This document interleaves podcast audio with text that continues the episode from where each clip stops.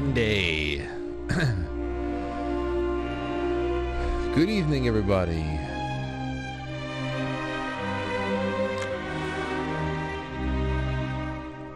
So, here we are on a Monday evening, November the 14th, 2022. I'm your host.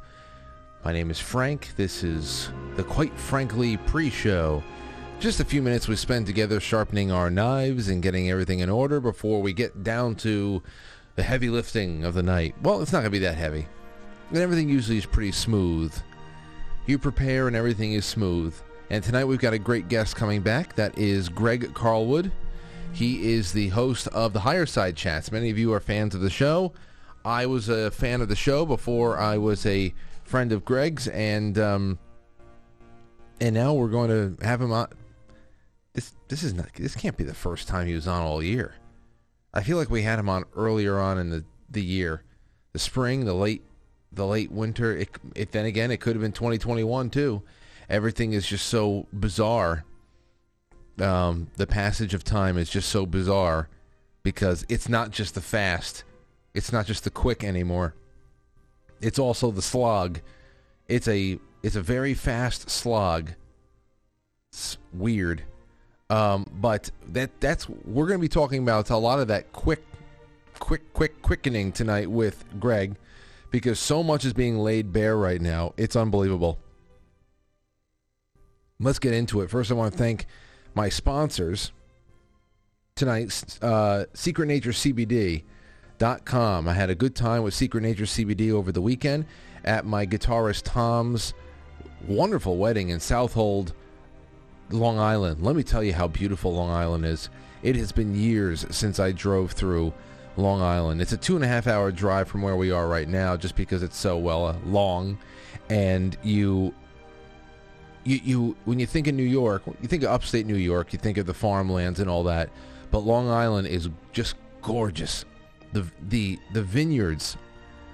I mean, you go to a place like Southold, and you get like an Airbnb and you want to spend a weekend wine tasting, there's not enough days. There's not enough time. There's there's not enough livers to taste all the wines that are made right there on Long Island. It's it's just gore. It's beautiful, and it's not just the vineyards. It's everything else too. It's uh, some dairy, but then you have your apples and everything else, and, and all these little tiny towns popped up around these farms, and it's beautiful. It really is and uh, I got to I got to have a uh, a pre-rolled CBD out there too. When I me and Anthony and Derek, our bassist, all good buddies, went outside to get some air on a lottery winner of a day. A lottery winner of a day on the 12th of November, and it was like over, I think it's around 70 degrees, just tremendous. And now we are flirting with the 30s, so there's that. But Secret Nature CBD was a wonderful addition to the entire weekend. So please go and enjoy. Make it a part of your medicine cabinet at home.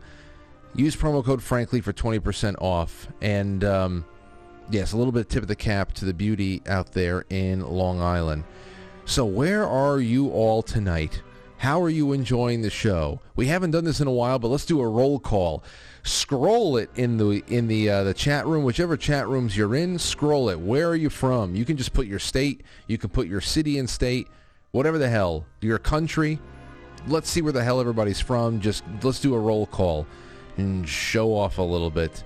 So that's what we have. Um, on the flip side of that, we're going into the grab bag. Oh, I also would like to say, quite frankly, .tv, and I'll mention it again tonight quite frankly, .tv is nice and cleaned up. Lauren and I did a sweep through of the whole uh, website, and she did some tweaks here, some edits there. So I think it's it's really really nice, and uh, I want I welcome you to our home on quite frankly .tv. So uh, a lot we switched out a lot of things on the about, little nipping, little tucking, all that stuff. And I'm going to tell you about our new super chat soon tonight, ladies and gentlemen. Tonight is the first night that you can come on back to the super chat game because we have rolled out a new relationship with a new provider of on-air tips and super chats that allow you to sidestep PayPal. That's right. The URL is the same, quite frankly, superchat.com, but now you can sidestep PayPal. There's no reason to not be involved now because that's where where a lot of people had some sticking issues. That's all gone. Uh, we can take a look at that in a little bit, or you can go check it out. The URL is the same. That's the beauty of having the URL under my control, because if we have to make these switches, then we just got to find a new processing place, and that's what we did with Stream Elements. So, thank you for uh, thank you for sticking around, and now you can get involved a little bit more during the show with your thoughts and your support. I appreciate it in a great way. Okay. Um, over to the grab bag because this is just where are we going from here? Well, Turkey, there's a lot of shit to talk about here. Where is the screen capture? There it is. There we go. Um, Turkey alleges U.S. complicity in deadly Istanbul bombing. Rejects condolence statement from the U.S. So there, so there's a little bit of that going on now. That's uh, that's what's happening. U.S. being complicit in a recent bombing in the city of Istanbul on Sunday that left at least six people dead and dozens of others injured. Interior Minister Suleiman Soylu rejected a statement of condolence from the U.S. during a press conference with reporters near the scene of the attack after authorities arrested a Syrian woman with suspected ties to Kurdish militants. I emphasize once again that we do not accept and reject the condolences of the U.S. Embassy.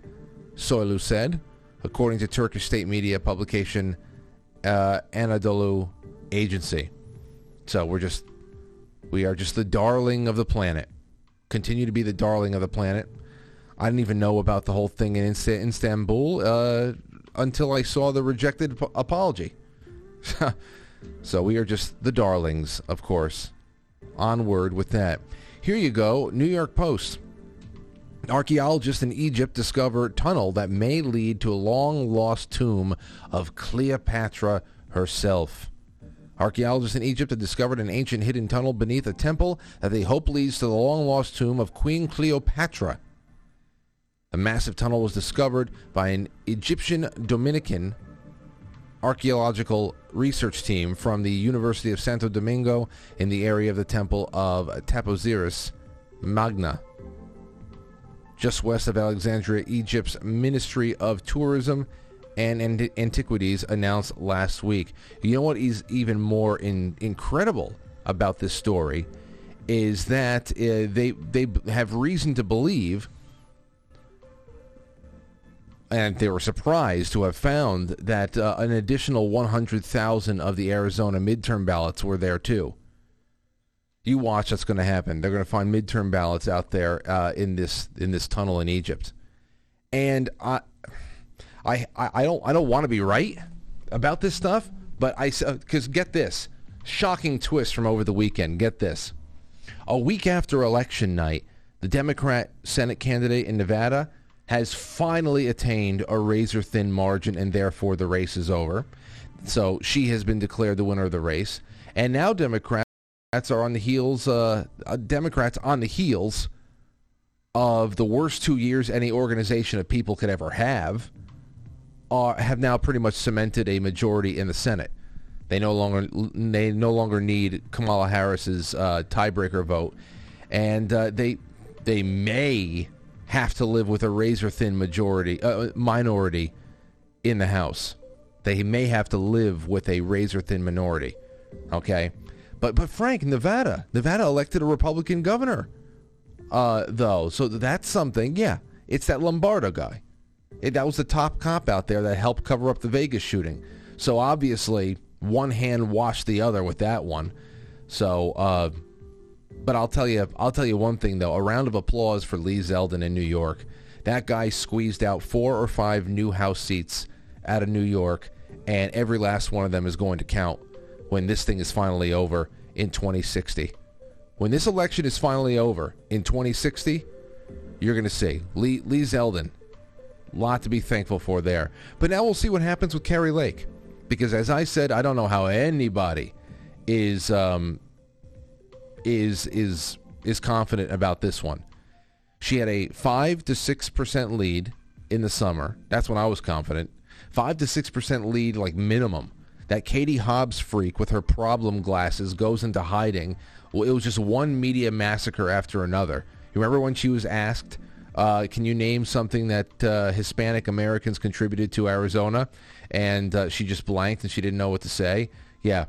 Well, um, anyway, we went from literally nothing standing in Kari Lake's way because there's nothing statistically that could explain why there would be. And then it was, all right, a little slight delay, but she will win handily a couple of days afterwards. Then a few more days passed. And now we're getting this. Uh, the latest, the last, I say, the, the last biggest vote dump, what, however the hell this is now, because they just come in with, I, I just imagine dump trucks. They, they just come in and they just tip it over, and it's just, and, and, and you wonder, where's it coming from? I don't know. It's just another dump just coming in. Here's here's another stack of shit for you. Anyway, that should be happening right now. I think in this hour is where the more the most significant final batch of votes in Arizona for the governor's race is going to be in. And and now after an entire year of there being absolutely nothing to talk about about uh, except for how Kari Lake is wiping the floor with another hide and seek candidate on the left who just ran away and hide, ran away and hid away. That's it. Went into an attic somewhere. Now we're being prepared by the Washington Post inside Kari Lake's war room, where Republicans prepare for a likely loss. Now it's a likely loss. I'm telling you, it must be an amazing feeling to to have it be that limitless. The possibilities being limitless. I said this I said this last week. Imagine that feeling that you you must get if you are in this group of people who you just do whatever you want, you take what you want, you act as if, and then you send out your witches and warlocks behind the news desks to lull everyone around us into a deep accepting sleep. How fucking powerful that mu- it must be empowering. Now for the little creeps who go to the voting, who go to the booth. They go to, to, to cast their ballots for Democrats, and then they sit back and they they look at everybody else freaking out because elections are obviously, you know, they're going their way, but it everybody else sees that there's a fucking problem here. Those people are just pathetic.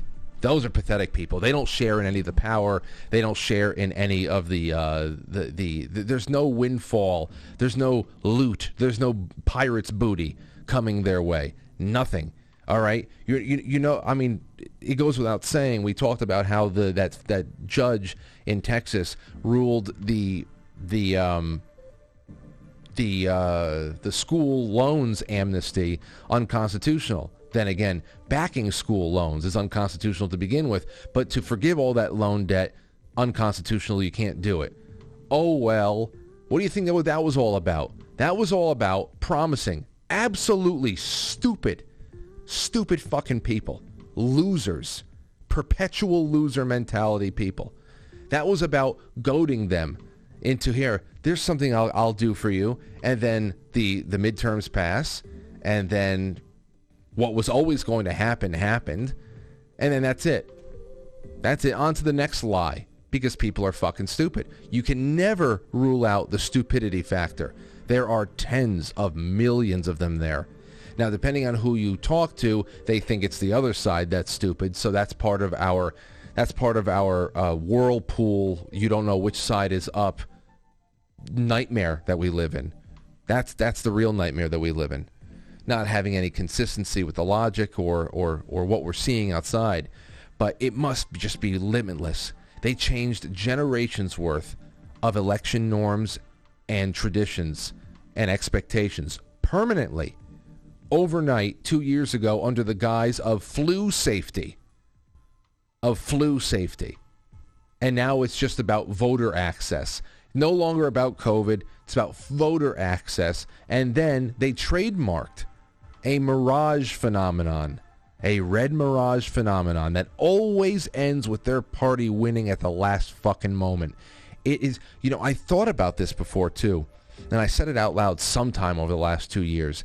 You know, we often hear about these people, these bankers, these business executives, these Hollywood magnates, these big-time producers that that jump from their high-rise apartment buildings. Everybody's like, "Whoa, they were very well liked, very successful. Why did they throw themselves off to the top of buildings?" And it's usually you and I who sit here and go, "Was it suicide or was it hom- homicide? Was it arkancide? What what was it?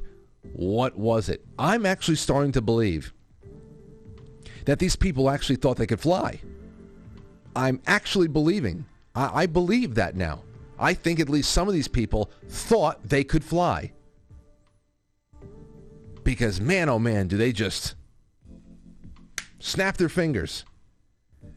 Snap their fingers. I cannot believe that they're even going to take Kari Lake out of this. I mean, it, it seems that way now. But we'll see. I guess we'll know within the next couple of hours. Uh, all right. So that's what I have there. Over to Twitter. This is another thing over the weekend. They had to pause the Twitter paid verification. Now, I, I, I don't I don't even like the idea that they call it verification. I threw down the 7.99, but it's not a verified. I I I just bought into increased increased account um, activity. I wanted to be able to post longer videos. And uh, that's I, I was actually already able to do that a couple times, and it was really nice. I don't care if there's a, a check there. They could they don't they can they could put a B there instead of a check. Anyway, now everybody's going well nuts over the verification that there's too many checks out there and people are impersonating brands and people and nobody knows what what uh, what news is real and what's going on here. And I think it's hilarious. I mean, there's there's very easy way to fix all this stuff. I mean, just make Twitter Blue something you can buy into and and just get your account enriched with more, you know, marketing tools and shit. That's what I would do. I, and and that would be worth it for me to grow the show for as long as it seems like I'm getting somewhere with those new tools. But um, the whole point here about this, which I think is so ironic, is that the check, the check mark, was the disinformation. That was the disinformation. You know, it, it made me think of that that um, that scene from Tommy Boy when Chris Farley is just starting to to get his stride as a salesman and he's going out and he's selling all the Callahan brake pads and all that stuff. And uh, and and the guy's like well does it have a guarantee on the box? He goes well you know what's a guarantee on the box? He says hey listen if you want me to take a, a dump into a box and put guarantee on it I'll, I will but all you'll have at the end of the day is a guaranteed piece of shit so, and, I, and I'm thinking about this. I say that was the whole point. That's the whole reason why this is so funny to me. Um, that the check was the disinformation. The point was that the check never meant you could actually trust the sources of information or their motivation for sharing that information. That was the whole point here. So if now for there to be, for at least for some people, mass chaos, mass chaos because there's too many check marks. It's ridiculous. You know, it, it had become a title of nobility, but um, morons, only gullible morons, saw the the check and thought, "Oh, this must be trustworthy stuff. This must be trustworthy." All right, and then of course we have this, and we're going to need to talk about it tonight. We will with Greg Carlwood. Up to $2 billion in client money missing in crypto giant FTX collapse, reports say, but it's not that simple. At least 1 billion of customer funds and possibly as much as 2 billion have gone missing in the shocking implosion of cryptocurrency exchange FTX according to reports. The flamboyant founder Sam Bankman, he's not flamboyant. He's he's I mean I don't know if it's just Asperger's or other another shade of autism or what's going on there, but they you can tell that they I don't know. They they were really trying to make this guy I was watching Bombards. Anyway, let's let's get into this. This thing is this exchange had a collapse and billions of dollars was lost.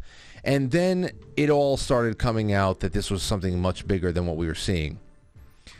Here's the post millennial. Ukraine partnered with top Democrat donors crypto company FTX as Biden administration funded the war effort. Now this guy who is the, the head of the FTX exchange. Like I said, he's this Weasley little eccentric, I don't know, I, I mean, uh, autistic, patsy kind of a guy. Sam Bankman Fried, Freed. He had become over the last year like the, the, one of the top five donors to the Democrat Party. In some cases, the second biggest donor to the Democrat Party underneath George Soros himself. And what we're seeing here is a really interesting timeline, damning timeline, and then something that's not really that um, so shocking at all because, well, we'll see why. The multi-billion dollar cryptocurrency company FTX, run by CEO Sam Bankman Fried, the second biggest Democrat donor right after George Soros collapsed last week as details emerged regarding the financial practices, which led to a run by customers on FTX. FTX did not have the funds to pay it all out. Uh, ladies and gentlemen, this is pretty much a a mini Federal Reserve situation. All right, and and actually, it's it's kind of ironic there too because the Federal Reserve is the only thing that makes all this possible. Because as you're going to see, we are just printing money, printing money out of, out of free air, issuing money, digitally issuing money, and it was going out to Ukraine. Ukraine was partnering. Official official organizations in Ukraine were partnering with FTX and investing all, uh, uh, uh, many billions. So who knows how many other companies are helping launder this shit. Who knows how many companies are helping launder this shit. But the money was going from you and I, our income from our labor. The Federal Reserve is printing this on behalf of how we need to help the Ukrainians. Sent it out to Ukraine. Ukraine, uh, at least in part, large part, goes to FTX and gives them a bunch of money. And then we start seeing from there FTX is a, a major Democrat donor and and uh, shelling out to Shareblue and all that other stuff. It's just it's just incredible. It's incredible. And I was I was even saying there too that they're probably using crypto in some respect. I wish I can find the date and the time that I was saying it. They're probably using crypto in some respect to wash this stuff into other parts of the world because it can't just be going to bombs. It can't just be going to bombs. We're giving them a lot of our old technology some new. Obviously, you issue new contracts, and we, you know, it's always great to be a bomb manufacturer these days.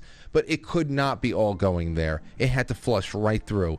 All the people who are running this war do not actually care about the relief for, of little people. That's the those people who are running it. No, they don't. So this had to be going somewhere, and and here we're learning a little bit more about it. It was also revealed that FTX had partnered with Ukraine to process donations to their war efforts within days of Joe Biden pledging billions of American taxpayer dollars to the country. Ukraine partnered with FTX as the Biden administration funneled funds to the uh, invaded nation, and FTX made massive donations to Democrats in the U.S. An article from cryptocurrency news website CoinDesk from March 15th reported that Ukraine partnered with FTX and that FTX is converting crypto contributions to Ukraine's war effort into fiat for deposit at the National Bank of Ukraine. Fiat is a legal tender, a paper of a particular current, a country.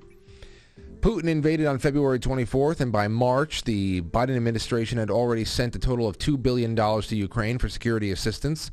On March 16th, two days after the Ukraine FTX partnership, Biden gave another $800 million to Ukraine. As of November, the U.S. has sent over $60 billion.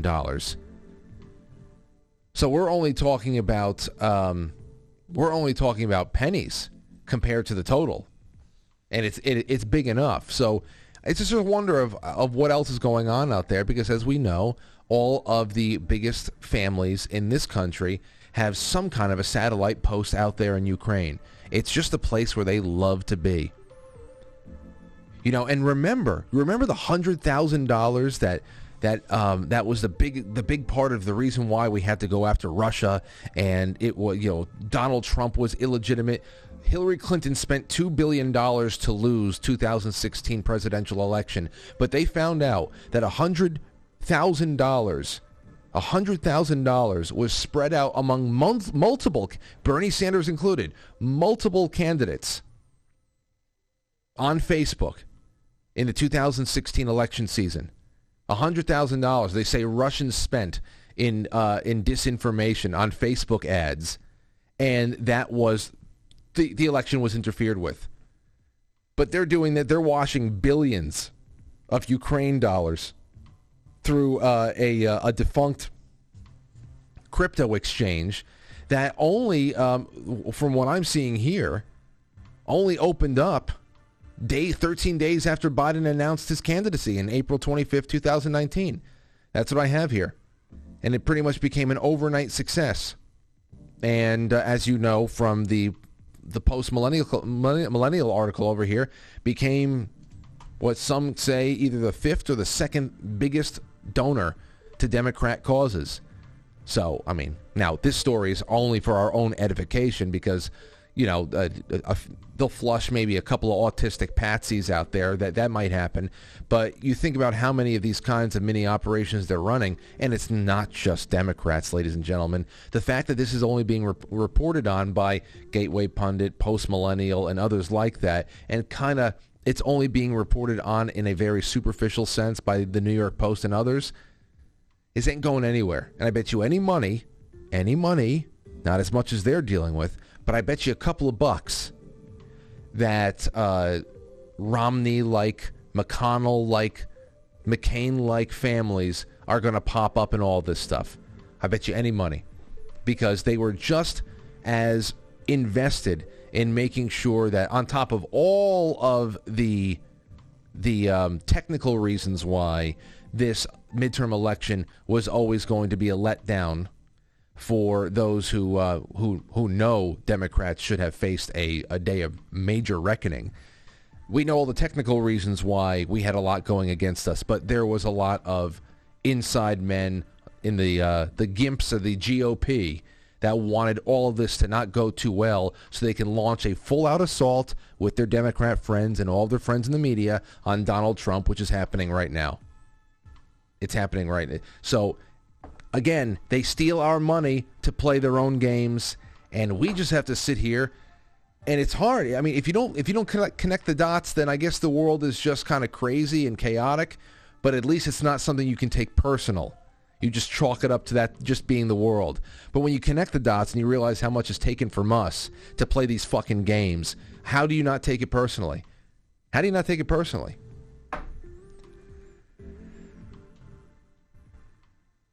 My word. My word. F- here's, here's a little bit more. FTX Foundation supports the global expansion of the, the Trial of the Year award winning Together Trial. You know what the Together Trial was? In part, it was about finding out whether or not ivermectin was an effective treatment for COVID-19. And what do you know? They came out and says eh, it doesn't really work too well. Doesn't really work too well. Um, and uh, they were also partnered with the World Economic Forum. The WEF has since then scrubbed any mention of FTX on their website, so that's already gone down the memory hole. And when you look at these, I'm sure you've seen this this uh, little graph over here. When you look at the connection between everybody involved with this, you have the Sam Bankman-Fried, okay, whose girlfriend, ex-girlfriend Caroline Ellison, CEO of Alameda, that's uh, he their joint operation there. Dated Bankman was the daughter of Glenn Ellison. Who's Glenn Ellison? He was a professor of economics at MIT, former boss of Gary Gensler, who was a uh, professor at MIT, head of the SEC. All connected to each other. And of course, the MIT connection means I would not be surprised if somewhere in there there's a whole lot of child porn. I would not be surprised if there's a whole lot of child porn in there somewhere, knowing what MIT is all about. So, or what, what they've what they've had splattered on their shoes in the past, I should say. Well, we'll be right back. We'll be right back. Don't go anywhere. Share the show far and wide. I put the links all out there in the internet place, so you can go and give me a hand. We'll see you then.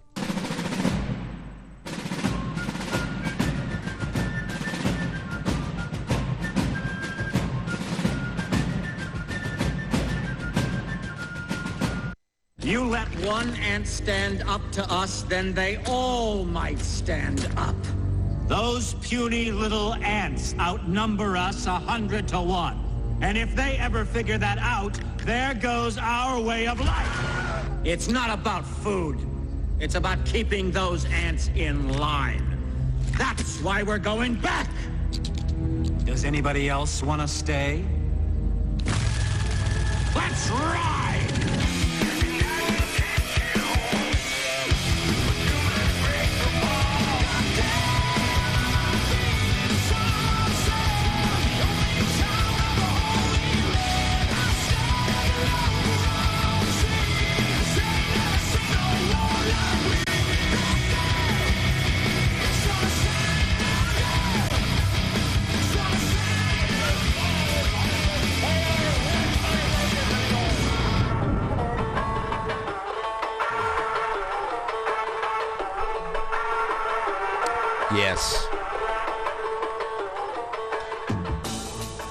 It's uh, it's incredible to watch all this unfold because you know it, it's never laundering. It's never laundering when Hillary Clinton and and uh, her her husband of convenience goes and gives well-timed five hundred thousand dollar speeches in Moscow to talk to people who don't give a shit about them.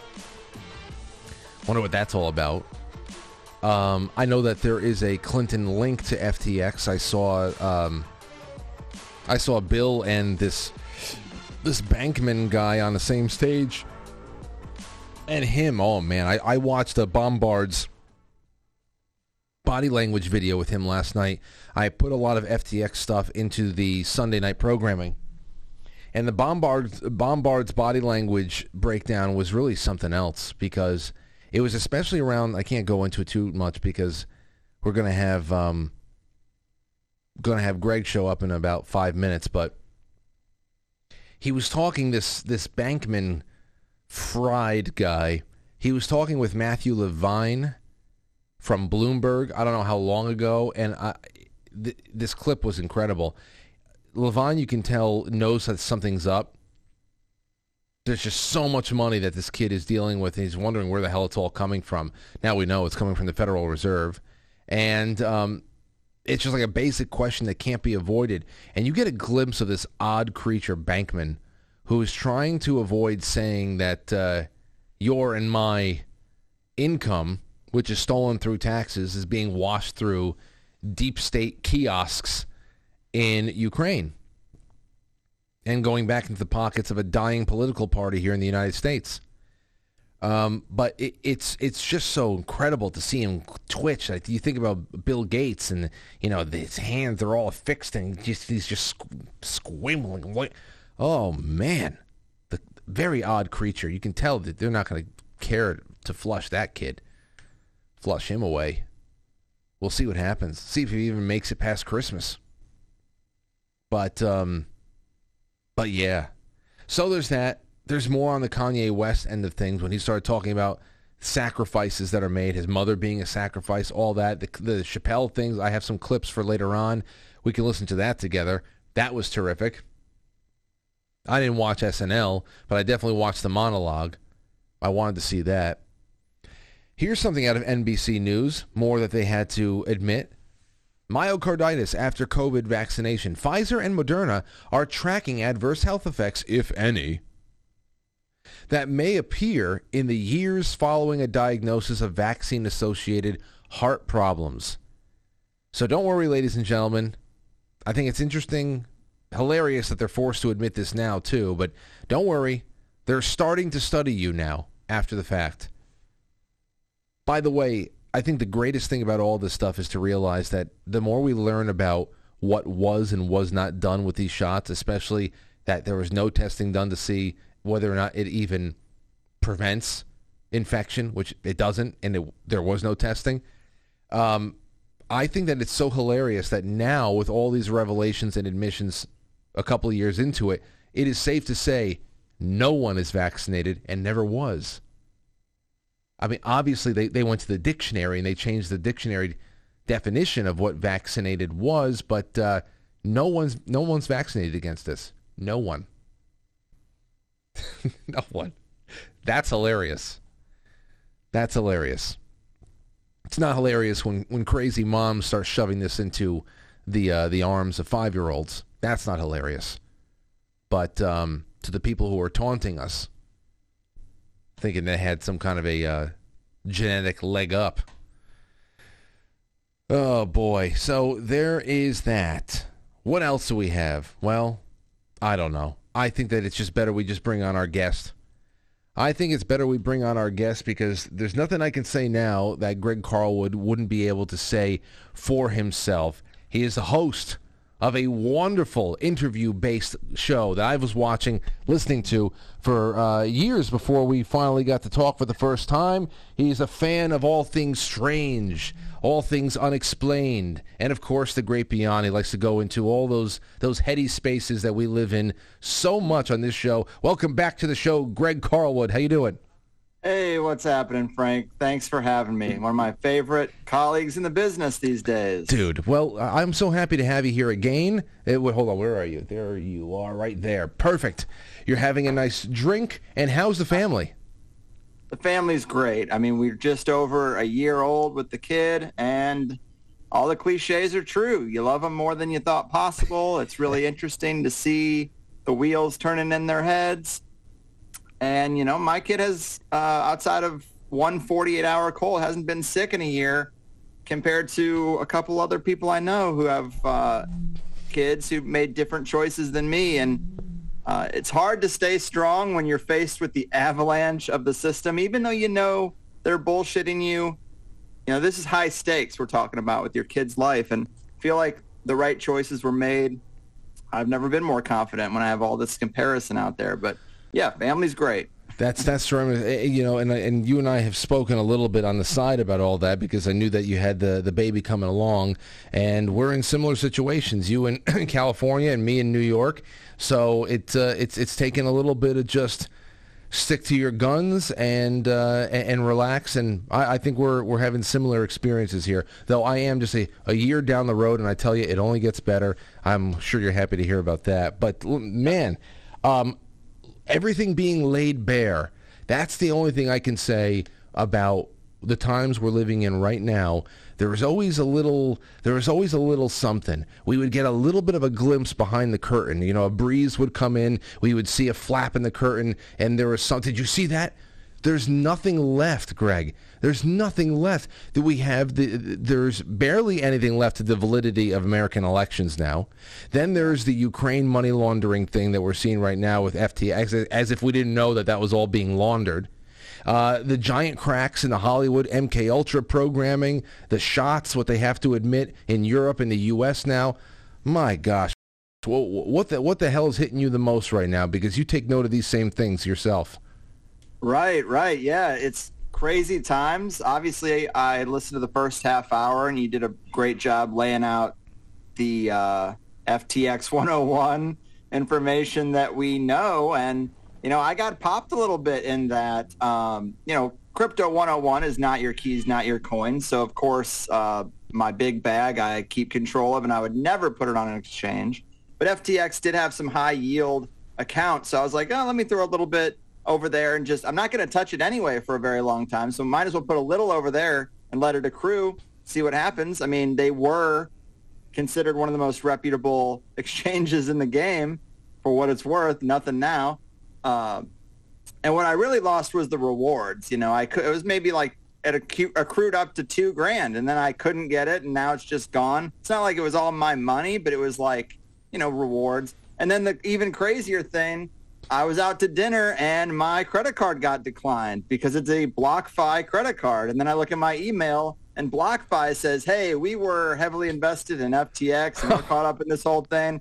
And our ability to issue credit is no longer uh, legitimate. So wow. that's another area where, you know, it's just credit card rewards. It's a basic credit card, but I had about another two grand in rewards because uh, you know credit cards they all have rewards. I'm not taking any flights anytime soon, so I might as well get Bitcoin rewards. And they said you can't pull that out either. That's frozen. So uh, I've seen some really scary and depressing comment threads. People in college that are like, I accrued six figures in crypto and it's all gone and I want to kill myself. Ugh.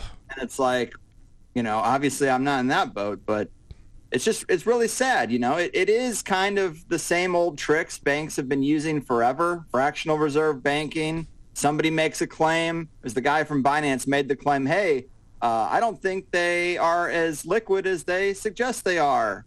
And that kind of kicked some of this stuff off. And sure enough, they weren't. They're extremely over leveraged. I don't know how a person sleeps at night being 100x over leveraged with a billion dollars of people's money. I mean, it would stress me out. I can tell you that. Thinking Yeah. any day could be the day that I just go belly up. But obviously, it's a very dirty game, a lot of connections like you laid out. And I'm not super surprised, but, you know, here we are. You know, it was, uh, rumors, rumors, uh, well-placed rumors, have been the beginning of a great many downturn in uh, in in in economic history, and of course, then we we go into other patterns that you can start recognizing. And, uh, and it starts making a lot more sense there too. I think the most striking thing about what was going on here, yeah, those who are starting to piece together the Ukraine and the political um, connections, because I, I 100% believe this is going to hit far beyond even just Democrat uh, uh, Democrat affiliated uh, people. But it's um, it's one of those things where this happens. We know that over the last couple of months, we uh, there was that uh, executive order few months ago about the I think the Treasury or the Federal Reserve itself looking into the central bank digital dollars those coins. So we know that they're looking into creating some kind of a digitized American dollar at some point because this what we're dealing with right now, it's on it's it's on the way out. And now after this, after the election is done, after the money go flows through and all this stuff is behind us, they have this crash and now we have Yellen from the Federal Reserve and several other people inside the government saying that's it, crypto needs to be regulated. And that is exactly one of the major points I was going to bring up. Is this this is this is probably the thing that gets us closer to that digital ID, the central bank digital currencies. A lot of people thought that the government was just ignoring crypto and like probably didn't even understand it all that well. But this scandal clearly shows they're in bed together. It's a big money washing scheme, and to not get caught, they're gonna grab a hold of this, control the narrative, and then this will be like crypto's 9/11. The Patriot Act, the new uh, legislation will come out that changes the whole world uh, in this space, and that'll probably be it. Unfortunately. Jeez, I'll tell you, it it's just just in, just incredible. I mean, and I, I, I it sucks because I understand where uh, people are coming from, and I, I don't fault people for wanting to find safer, more uh, privacy-based ways to get away from the insanity of the American dollar. But at the same time, I look at the volatility not only in the, the markets because I don't understand the technology behind it and the and the products that it's connected to too well. I just understand the casino speculation aspect of it all. So that's my downfall in having better conversations about this. But between seeing the exchanges being in the hands of people that are, are not trustworthy, that the exchanges, uh, at least this one, a, a major one, I remember the Super Bowl commercial with Larry David pushing FTX. Uh, I think it was last year or the year before. So I, I at least remember that from whatever. But I just start seeing that. I'm saying, all right, well, I'm definitely not going to buy stock in anything. I'm definitely not, I can't trust crypto. Um, there's just too much going on. It makes people really uh, worried. I mean, what do we do? I guess we can just keep stacking junk silver and uh, sit on a little pile of, you know, like, like Scrooge McDuck. But um, but it's it's like most people who don't have a leg up or don't have an inside man. This is a very very uh, very testy time um, financially. It is. It is. And the crypto skeptics love to throw shade. I don't know why they root for regular guys to lose all their money, but it's very common for when Bitcoin drops, you see all these people like uh, just really laying it on thick, like uh, how wrong we were. And it's like, well, come on. People are so desperate. They're throwing Hail Marys, trying to make something happen. You know, how about you throw some shade at the traditional system and like root for your, your peers who are gambling, you know, taking a chance. Screw it. But it you know, when I see this stuff, I just think it's conventional banking fuckery in the crypto space. Like, it's not a crypto problem. It's a corrupt elite problem. Yeah. And, you know, sometimes I wonder how deep it goes when you think about the guy's name, Sam Bankman Fried, spelled, you know, as fried. Bankman Fried, fried the whole industry. FTX also uh, was the sponsor for the Miami Heat, the place where the Miami Heat plays. Another invo- invocation of fire. It's like, where does this guy really come from? This Sam Bankman Fried is that his name? I mean, Anthony Weiner showed his wiener. Bernie Madoff made off with everybody's money. The- Stephen Paddock shot a bunch of people, corralled up in a festival. I, I wonder about all this stuff, man. The, the the fires in Paradise, California. Yeah. I mean, I, even little things like that, little things like that, even the irony of, of the fires in Paradise, and uh, we we tried to. Uh, whoa, who's that other one? The the chick that got arrested for leaking stuff from inside the government. What was her name? Truth.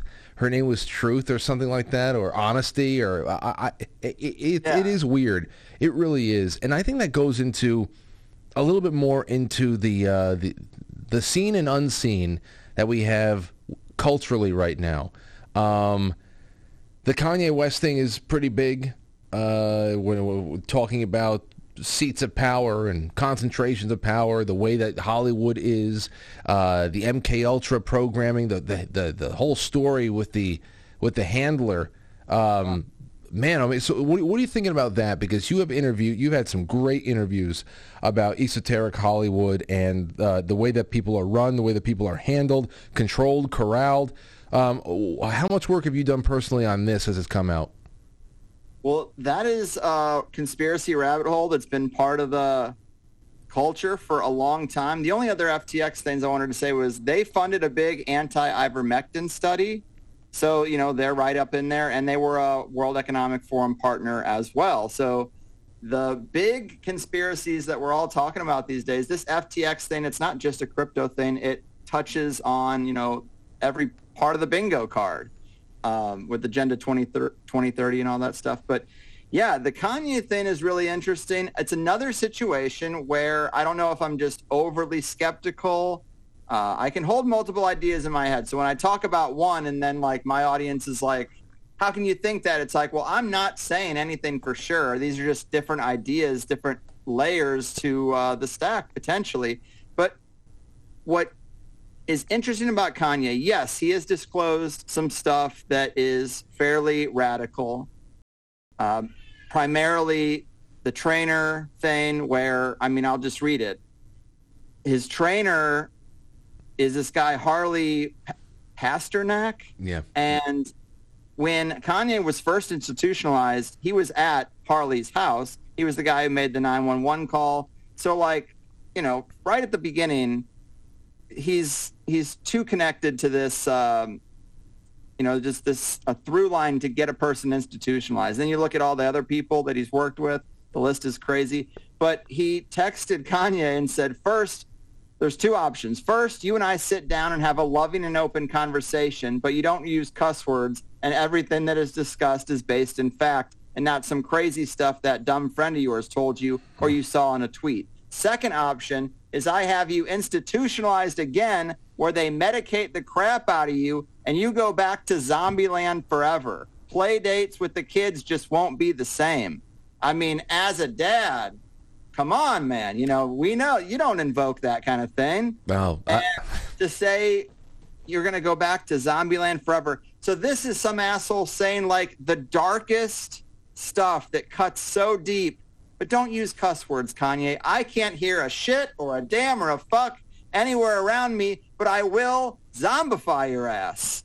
I mean, what a crazy person. And he has a history of, he was ex-Canadian Special Forces.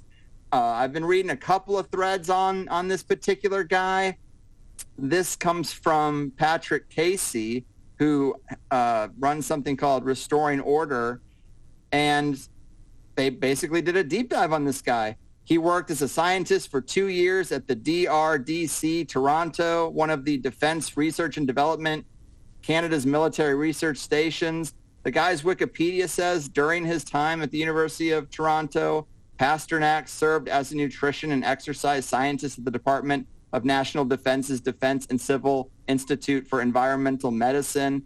And then he goes on to say that the Department of National Defense, the DND, is a government department that supports Canada's armed forces. It's a civilian organization uh, that kind of is a support system for the military. The U.S. equivalent might be the Department of Defense or the Department of Homeland Security.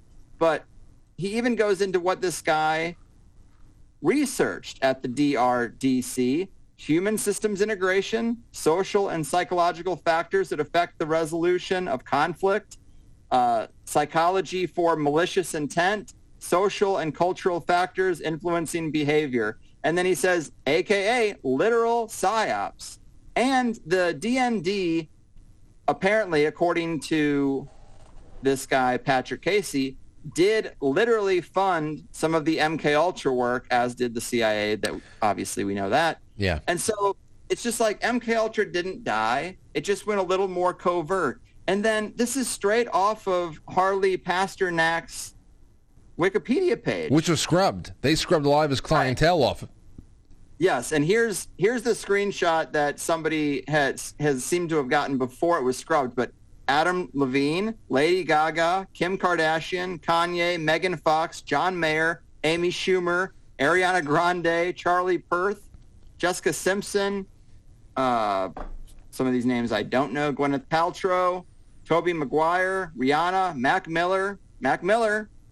I mean, how did he go? Yeah. And then uh, also Brittany Murphy, and this guy has commented on the deaths of, of these people that he's worked with. Also, he worked with uh, Alicia Keys, Seth Rogen, Robert Downey Jr., Halle Berry, Milla Jovovich. I mean, how does this guy get this these clients? By any chance, did he work with Aaron Carter? Yeah, you might you might think he did. Because I'll That's tell you, another weird one. that death has because it, it that death was reported. I think last weekend. I think it was uh, just a few hours before the the midterm elections. It has been completely. Uh, it was just it was just pulled under with the undertow there, and that was that was actually very weird. Um, I know that he was he was making direct uh, direct appeals to Kanye West to get in touch with him. Um, he, I, I had seen an interview with him once about Michael Jackson. Um, I don't know your opinion about Michael Jackson, but I'll tell you, uh, I have, I want to do a, I would love to get like Razorfist to talk about this, um, but um, he did an amazing deep dive on this that really changed a lot of things with the Michael Jackson stuff with me. And Aaron Carter, he was he spoke out about his own mother wanting to actually have him come out against Michael Jackson. Hopefully they can get a little bit of some money. And he stood up for, for MJ and all that stuff. And he seemed to be real, real beaten and battered and uh, and took an interest in what was going on with people who were abused, and uh, and it seems like right up into the last days he was trying to get in touch with Kanye West, and oh, I that's just one thing. It's just getting swallowed up by the chaos right now. And he was definitely unhinged. I mean, I've seen some podcast interviews with him. He was not in a good place. I would No. say it's trauma and abuse. You know, it goes, you can reverse engineer where this came from. But he died of a drug overdose in a bathtub. I mean, it's totally possible to drown, I guess, in that way. But it's like, who made that phone call?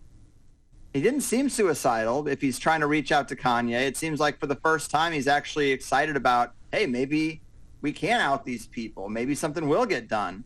So it seems like that was a hopeful moment for him. But yeah, I wonder about Kanye just because some some people make the case that they're never done playing the role and that Kanye might still be playing a role for the system.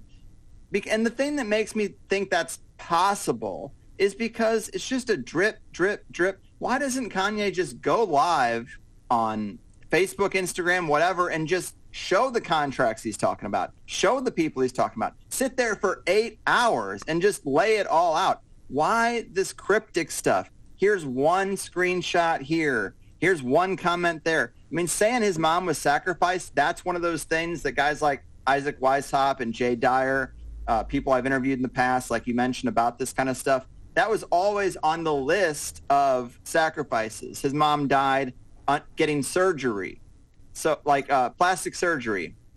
Uh, I think is how it happened. It was like a freak accident where they didn't turn the oxygen on or something. And there's a long list. I mean, as Kanye said, he said my mom was sacrificed. He mentions Michael Jordan. Looking at my notes Cosby. here. Yeah, he says they can't control me. They can control Shaq, Charles Barkley, LeBron, LeBron James, Jay-Z, and Beyonce. My mom was sacrificed. You understand what I'm saying?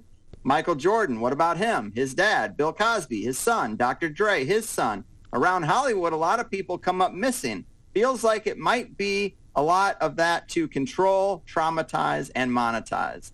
And then he goes on to say, I never killed nobody. I'm the I'm the pussy who never killed anybody, but that means I can say whatever I want.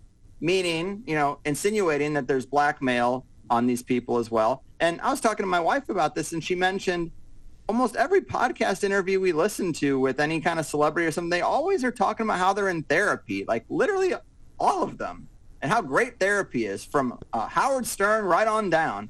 And what's that? That's again very MK Ultra adjacent. You know, it's like sure a personal trainer, they're going to be in a person's life all the time, coming and going in their house, but if you are going to tell any of this stuff to anybody, you're going to tell it to your therapist. Yeah. If your therapist is in the network, then they come and say, "Hey, I got some drugs for you to take, and you better never speak of this again." Um, I, I think that that's probably an element as well. It has to be. I mean, I was a personal trainer. I was working professionally as a personal trainer as my main gig for a little over 10 years, from like 2008 to 2018. And I'll tell you, I'll tell you, I, I wish I had the power to sedate some people, Greg, but but uh, the, just to think of somebody acting in, in that capacity to not only be able to sedate and and threaten people with sedation, but also threaten people with institutional institutionalize them too. I mean, that is not. I don't know anyone, anyone who works in health and fitness. I don't care how high profile their clients are. This was a very special arrangement. Um, we've we've seen this, and it makes us always wonder why the hell every couple of years Every seven to ten years, you have someone like a Kanye West or a Britney Spears that just flies off the handle, has to go back to rehab. They get a they get readjusted in some way, shape, or form, and they come back out and uh, they've just kind of been patched back together like a like a like a quilt or something like that. And then on the other hand, we have people like Coolio. That is another death uh, this year that that gets lost. I mean, you think about how many how many big monumental celebrity deaths there have been in the last few years that we just don't pay any attention to because of whatever. But um, Coolio was a, another huge one. What he was talking about prior to his just collapsing in in a, in a, friend's bathroom was talking about those who were in Hollywood, the predator class, those who were picking on the um, on the, the most innocent, and how he said he himself was one of these almost like superhero uh, white hat types that works to eliminate abusers. And all of a sudden he's gone. So there's, there's just it's almost like I said before the the flaps of the curtain. We we see these gusts that come in. We start seeing these weird images and these scenes that are playing out, and we're just seeing it more and more now. It's just uh, I wish we had a clearer a clearer contrast. Right. And I do have this list bookmarked. I hadn't looked at it in a long time, but I pulled it out. I think it might be from Isaac Weishaupt's work. And obviously people do die. You know, it doesn't take much to for a famous person to be able to think of anyone really in their 40s to think of someone close to them who's died. It's not abnormal. But I mean, here's this list um, Nas, his mom, Andre 3000, his mom, Bruno Mars, his mom, Kelly Rowland, her mom, Jay-Z, his nephew, Damon Dash, Aaliyah. People talk about that one a lot. Suge Knight, Tupac, Diddy, Biggie Smalls, Ludacris, I guess a guy named Camouflage, a friend and colleague. Uh, Bruce Springsteen, his cousin. Eminem had a guy named Proof that he was good friends with. Uh, 50 Cent or 50 Cent had Jam Master Jay. Uh, the one that I always thought was interesting was uh, Mike Tyson, because Mike Tyson had a daughter who apparently died strangled on a treadmill. Uh, I guess the cord wrapped around her and the, the safety cord, didn't pull and she died on a treadmill in a crazy freak accident. And this is like right before uh, Hangover. And like since The Hangover came out and Mike Tyson was in it and it was a number one hit movie, he's kind of reinvented himself as just kind of a goofball. I mean, now he's got a podcast. He's got a, a cannabis empire. He's licked the toad and advocates for that. And he's just a different kind of person, but it definitely got him back into the sphere.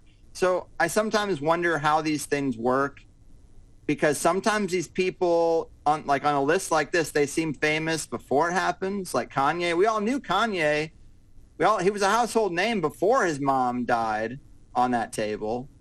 But some say it's a certain amount of money. Maybe it's 20 million, maybe it's 100 million. If you're going to be brought into this certain level of the game, they require a sacrifice of some kind. It's tough to say. There's some weird stuff with Mary Kate Olsen. She was there, you know, with the Heath Ledger thing. Oh. That's another crazy one. But I mean, again, she's already a multimillionaire and she hasn't been in the spotlight since, but it seems like she was somehow involved to some degree. And yeah, I, I, I do wonder about some of this stuff. Like John Travolta is another name that comes up. Eric Clapton, his son, Prince, his son, his and his father.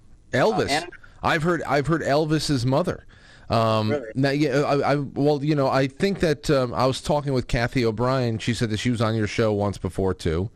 Um, yeah, Kathy and I, we, we, we go back and forth a lot on this stuff now, and um, so she has when she's come on to do deep dives on MK Ultra and this kind of um, this kind of programming. Pa- parents as handlers are, you know, the most common thing, especially parents who want to uh, want to launch their child into stardom and what that means as a you know a residual for everybody around the child as far as wealth and acclaim and, and access and all that stuff. So parents being handlers is not something that is foreign to this kind of uh, you know hierarchy of power as you're talking about there. Um, and I think that what was said I think what what Kanye uh, or somebody who was commenting on what Kanye had said, you read you read most of the quote, was that after a while, when a parent uh, is removed, uh, or when a handler is removed, especially if it's a parent, if it's if they're removed through death, it really feeds into a little bit more of the trauma end of the programming. Um, now, I, don't know how that maybe that just freezes somebody in fear. Um, I don't know how that doesn't make somebody just go off the deep end, but maybe it does. I mean, everybody looks frazzled. I, no, nobody in Hollywood looks like they have their shit together, except for like Mark Wahlberg, who wakes up at three in the morning to pray and work out. So I, I, who knows? Yeah, I, I think these people are experts at mind cracking, and we get glimpses of it. We see the evidence of it, but to really unpack it, I do think is like a PhD level course. And that's why these guys are ex-military intelligence doing this kind of stuff, experimenting in these kind of ways. And there's really no risk if you control all media outlets and if you can have Kanye say some things, then you get him institutionalized. There's also a thread about the doctor. You know, if you look it up, the doctor that he actually went to see is like also, it just seems like part of the network. He's a doctor that a, a lot of celebrities have gone to uh, in these kind of situations. So you got this robust network built out in one city. Almost all celebrities are concentrated in LA. So you build out the network. You have six trainers. I mean, you saw this guy's client list. How many more trainers are there in Hollywood? Seems like he might be the only one. Hell oh, yeah. You get a, a doctor in there. You get the therapist network in there. You control all the media. Guys can't get in front of a camera to say anything. And then you also control if a story is going to come out. I mean, Dave Chappelle, great example because when he said, I'm done with the show, there was a lot of money on the line. And they're like, you're not done with the show or we're going to make you seem crazy. And all the stories come out about, oh, he's dealing with pneumonia. And Dave Chappelle still never really says exactly what happened, but he's alluded to a lot of stuff. He's like, I got on a plane and I went to Africa. So that's what I did. I can't tell you what the catalyst was that made me do that, but that's pretty extreme behavior, wouldn't you say? Yeah. Uh, that's the kind of thing he'll drop. And it's like, well, and then he also will say, you know, there was a time where Martin Lawrence was coming unhinged in the middle of the street waving a gun around, saying they're trying to kill me. And Dave Chappelle just points that out, and he's like, interesting behavior, right? Is he crazy, or is there something that is making him act this way? Is there a darkness in Hollywood that you, people just aren't aware of? And so there's there's a few people, yeah, who speak out about it to a degree. But once you're compromised, once you've made the sacrifice, what's the point? I know. You, know, you might have a change of heart, but you've already let your kid choke out on a treadmill or let your mom die in a plastic surgery accident. So it's just like, well, I'm in now. And that's why I think Kanye has such a crazy religious thing going on now at the Sunday school. And he's like trying to completely repent. Uh, Chris Tucker is another guy who turned crazy Christian. And I liked Chris Tucker uh, back in the day. And then he just disappeared and became very religious. But he was his name pops up on that flight to gosh, where was that flight to Haiti? It was like Jeffrey Epstein, Bill Clinton, Kevin Spacey, Yeah. and Chris Tucker on an airplane together. You think maybe Chris Tucker saw some things that made him find God and made him get out of Hollywood? Yeah, but but that's the whole thing. That whenever I look at the um, the religious turns that people make, for example, Kanye West, uh, his brand of Christianity, a lot of people have, have gotten. For, it, it always looked weird to me. I couldn't understand it. I didn't know if it was like evangelical based or what was going on there. And people would get in touch and say, Frank, I don't know what this is. It, it seems very culty. Then you have the Justin Bieber phenomenon. You want to talk about Justin Bieber's potential handler. It was definitely that whoever the preacher guy he was hanging out with was. I mean, there was something very odd, weirdly homoerotic going on with that little uh, that little duo there, and he went uh, in that direction. And I, I I don't know. Th- then you had then you had after the Astro World thing, or before it. I forget what the hell was going on there, but it was Kanye West, Justin Bieber, and I believe Marilyn Manson went out. They all they all did a, a religious ceremony together on stage. You remember that? That was You say it, yeah. I do remember those names being connected. it was very weird, very weird. But uh, on Why Chappelle, is, uh, why is that uh, Abramovich witch lady hanging out with uh, Lady Gaga and having these soul cooking parties? You know, to go back to what we learned a few years ago. It's like it's it's again drip drip drip. I wish somebody would just come out and like really lay it out. There's plenty of venues now. You could use Rumble or Odysee or one of these channels that doesn't censor. I mean, Elon Musk said he wasn't going to censor Kanye, and Kanye has his Twitter. Just lay it all out there. If you're worried about your life, if you're truly worried about your life, go down. You know, if you're going to go down for it, at least say something before you do. know, Uh, and you know, and then I'm sure there's the other side of the coin is people like, what do you want him to say? He exposed this guy and he said his mom was a sacrifice. Yeah, but elaborate, elaborate. Who sacrificed your mom? When was the deal presented to you? How was it presented to you? Uh, these kind of things. Don't just name cele- when when he just names celebrities and family members who have died. I mean, I can do that. I just did it. I don't know anything about it. I'm not in the inner circle but he is. So I would like more context. I want him to, to really lay it out. And I mean, I, I think it's uh, interesting that some podcasts like the Lex Fridman podcast that he had him on and they talked about the Jew thing and, uh, you know, Lex is Jewish, so he had a huge issue with that. And I understand, but there, I've seen clips where they, they play little segments because he brought up uh, George Floyd and Lex is like, well, George Floyd was killed by a white racist cop. And then they'll cut to 45 minutes later in the conversation where Kanye is like, these Jewish businessmen keep screwing me. And Lex is like, well, why does it matter that they're Jewish? And Kanye goes, they just so happen to be. He's like, he's like, why do you keep saying they're Jewish? They just so happen to be, Lex. I don't know. Because they are. I'm just saying it because they are. How come you can say why is it relevant in the context of George Floyd that he was mm-hmm. killed by a white racist cop, but it's not relevant that all the people I've ever dealt with in business are Jewish? Why is it not relevant? Uh, and then to go to Dave Chappelle in his SNL monologue. I'm, God, I'm glad you brought that up because in the second half after the intermission, I'm going to go through a couple of these clips. You say say exactly what you want to say about this because I have another Chappelle uh, question for you. Well, he's just uh he's masterful with words and he said if they're black, it's a gang. If they're Italian, it's the mob. And if they're Jewish, it's a coincidence and you should never speak of it. And it's so, it's just such the right way to say it because groups of people, it's not, it's not uh, that controversial. I don't think it's controversial at all to say that groups of people tend to take care of their own, stick together a little bit. I mean, I used to work at GameStop. There were stores in the district where the store manager was black and then five of his eight staff are black.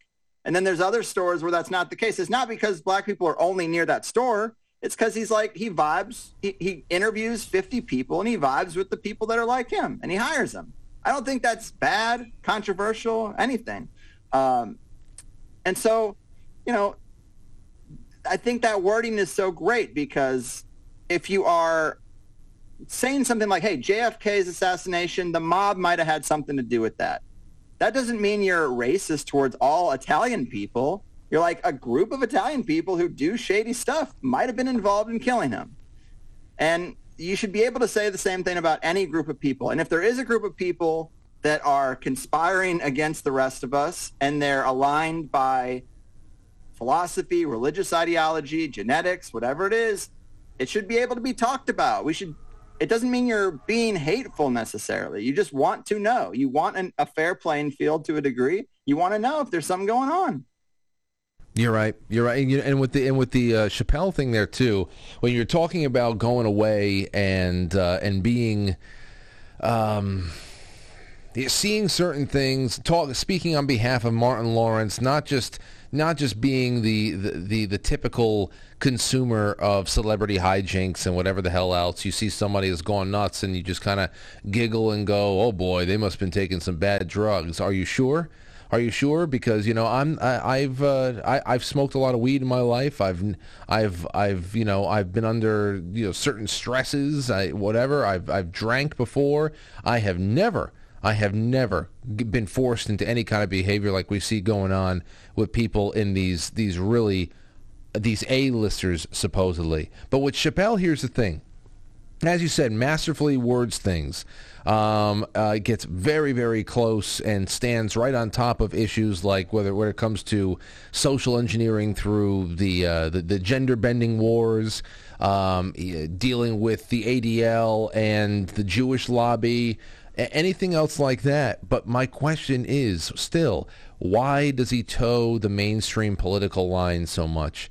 Um, the, the the fact where he still walks around is it just to um, disarm people in the audience when he says I'm a proud Democrat or I'm a Democrat and this you know because that right there is such a like ah man it's like you're you're almost bringing the ball home for everybody man you're almost bringing the ball home for everybody and um, and I, I appreciate what he's able to get away with but other times there's been a couple of his specials that I just I've skipped over altogether because it's just uh, it's just Ugh. But other times, it, I mean, it's just he's one of the the last brilliant guys of a certain generation out there. I really do believe. I agree. I'm a I'm a huge fan. Some people think he was replaced with a clone at some point, and I'm just like, I, I don't buy that because I think doing what he does is hard, and I don't think you can just replace him like you might be able to replace Paul McCartney. You can replace a guitar player, um, but I, I think what Dave Chappelle does is kind of special. I agree that it's super frustrating when he says some of that stuff. Maybe those are things he agreed to say. When he came back, he did have to do the Oprah interview. You do the sit down. Uh, you get kind of, you have to explain yourself, of course, within the lines. And then he got the big Netflix deal, which is great. Uh, Netflix wasn't around before. Of course, Netflix is interesting. There's the massive investment from the Obamas and the royal family. And uh, uh, what was the other crazy thing about Netflix? Wasn't it that um, isn't Edward Bernays' son or something like that the founder of Netflix? I forget. I forget, but I remember the Bernays connection. Yeah, I, it makes me want to look it up, but you know, you don't do that on a live show. Bad etiquette. But I'm pretty sure there's a really strong connection, like his son or his, his grandson.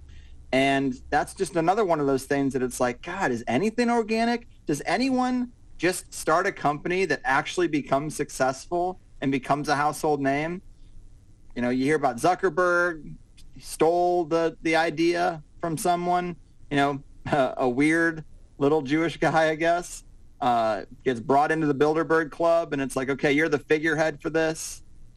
Oh yeah, then we we learn about world. you learn about In-Q-Tel um, and and and all of their investments.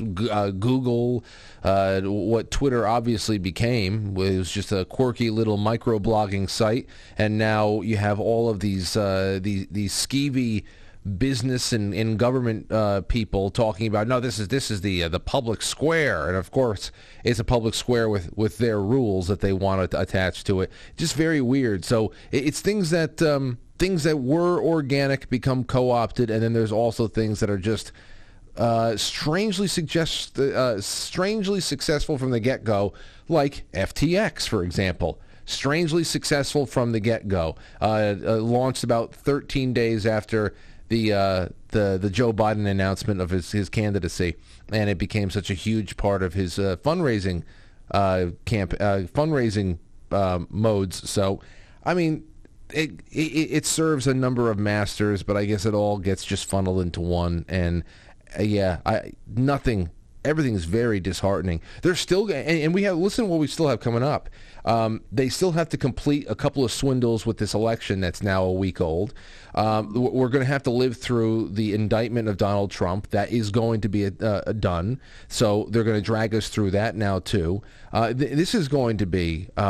They, they want to actually just shit on our Thanksgiving turkeys. If they can actually do that, I really do believe that they would send a person to every family in the country. They would shit on everybody's turkey if they could, but they don't have the resources. Right, right. And you know, the bringing up FTX again made me think about this other story. I was thinking I might try to run through here that you might be familiar with, maybe not. But have you heard about this Nikolai Mushegian guy? He was the co-founder of MakerDAO. MakerDAO is a big company in the crypto space. They're like uh they have a stable coin. They are kind of like a crypto. They're not really an FTX, but they're a DAO. They're a decentralized autonomous organization. It's a group of people that speculate, I guess, together, maybe somewhat adjacent to a crypto hedge fund. But anyway, the guy who was the co-founder of MakerDAO, I'm going to just read this. It's a post by the Coin Bruce. It's a uh, Reddit post from the conspiracy subreddit. But he says, Nikolai, the co-founder of MakerDAO, his last tweet was in reference to a CIA-funded pedo blackmail ring being run out of the Bahamas and that he would likely be killed. A day later, he washes up dead on a beach in Puerto Rico. He says he, quote, knows things and is going to go public and that child porn was placed on his laptop by his ex-girlfriend, who he says is a spy. Three days later, Coindesk publishes leaked financials for the largest crypto fund based out of, you guessed it, the Bahamas. That's where FTX is based out of. And so this guy did die. I mean, and his last post was saying that he thinks he uncovered a pedo, a CIA-funded pedo blackmail ring out of the Bahamas. And then this um, Sam Bankman-Fried is is out of there too. And there's a weird story about how the top 10 people at Alameda slash FTX were all dating each other. The CEO of Alameda looks like a child. That girl, it's like you put her in charge of billions of dollars of funds. She doesn't seem very intelligent. I mean, was Uh, this ever even this even this Bankman guy, uh, the, the the the specimens that they choose to make the front men. Uh, I, I mean, I think that they go for. I think they go for the stereotypical eccentric um, tech savant. You know, uh, kind of like fidgety Bill Gates type. Um, and, and they, I, but it's just like he's very awkward in every interview I've ever seen him do. And then when I see these known associations, absolutely. And I'll tell you, Greg, the, the thing that, that uh, the biggest red flag for me is the MIT. The MIT connection all the way through. That's more Gates, more Epstein, uh, the Aaron Swartz story. I don't know how far you've gone into the Aaron Swartz story, but uh, that that does cross the uh, the the pedophilia line down uh, there as well uh, in in East Asia and elsewhere. So when I see a big collection of MIT veterans and uh, alumna, especially when it comes around a defunct financial institution or a genetic project like this, I just I, I can't help but think the most gnarly things. I'm with you. And I do hope people are able to separate in their mind what crypto can be versus what these crypto companies are becoming. Like I said, it really is just the same old banking tricks of fractional reserve banking in the crypto space. And I don't know if you heard about that crypto.com scandal, but crypto.com, big company, they sponsor the UFC. Matt Damon did a big ad for them. Well, looking at my notes here, I think it was $400 million the story was that they accidentally sent $400 million worth of crypto to a rival exchange, Gate.io. Just an error. We sent it to the wrong wallet. Oops. Well, apparently there's a deeper story that Gate.io needed to verify that they had enough reserves, you know, deposit reserves for all the leverage loaning they were doing. So it just so happens that they get $400 million, have to verify that they have money, and then they send it back to crypto.com. Whoops. and there's a there's a current running through crypto commentators right now that are speculating that maybe they're all like this. Maybe they're all so over leveraged 50, 100x that if you go to get your money out, it's not there and that any one of them, all of them, would just collapse because of what they've been doing and, and trading derivatives on derivatives, you know, things that are too complex for me. But it shouldn't be rocket science to take the money and hold it there. And then when people need it, they can get it. And you might be able to make interest off their money. Fine. But don't loan it out to someone else. Don't reinvest it over here when you can't get it. It is like the old Seinfeld bit where he was trying to get a, a car reservation. And they're like, oh, they goes to the place and they're like, oh, we don't have a car for you. He's like, but I have a reservation. They're like, yeah, we, we don't have a car. He's like, but the reservation keeps the car here. That's why you make the reservation. Anyone can just take reservations, but you got to have the car here. And that's exactly what I think is happening. So many businesses operate like this. It's shocking because it's so bold. Mm-hmm. I mean, I don't know how a person sleeps at night when they're over leveraged like this. I know. I, that's why I love that you and I, people like us, and, and, and people out there who own mom and pop shops for one thing or another, a vacuum repair shop. Uh, we open up in the morning. We get our work in. If, if people, you know, they want to become sponsors, they want to become customers. They, uh, they, they, they. There's a mutual exchange there, and there's always something to take away. There's always something to give, and everybody is satisfied at the end of the day. How people could deal in the imaginary, could deal in IOUs, can deal in anything like that to such massive proportions, and to have that actually be the basis of everything we're sitting on right now, Greg. You know, we can talk about FTX right now being over leveraged and having no reserves, but that is the story of our economy that's the that's the story of the of the world economy. There's no reserves. There's nothing there. This is all imaginary. Yeah. That's exactly what I'm saying. This is an old game and I think these just young people just aren't that good at it or maybe the system wants to put the kibosh on crypto or they just want to wait until they're ready with their rollout. So they've got all these companies that they know are over leveraged and they can just sink one or the other anytime they want you know, we'll see what happens in a month from now if crypto.com is okay or if Gate.io is okay or if Coinbase is okay. You mm-hmm.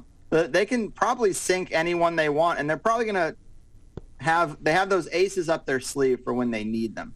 Um, you know, the Binance guy, there's now talk about him. He's the one who kind of got the ball rolling, calling out uh, Sam and FTX.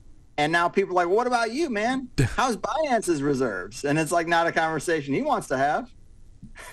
well, I think after FTX, uh, I mean, if if, uh, if I were going to call somebody out like that, and I were, you know, you know, uh, pre- presiding over Binance or anything like that, I would make sure that we have all of our ducks in order if we do have reserves. Just because if somebody just turns the eye over here, if you have one major exchange that goes down, that that's enough in itself to cast doubt on for, to cast doubt on anybody's uh, little a hill of beans that you have with other exchanges that might not be as prestigious as FTX. So, uh, I mean, that's that's the whole point on a bank run. Uh, it, it's one person's skepticism, one person's fear turns into a, a you know just a cattle uh, a cattle charge, and it's uh, it's very hard to stop the negative momentum at that point.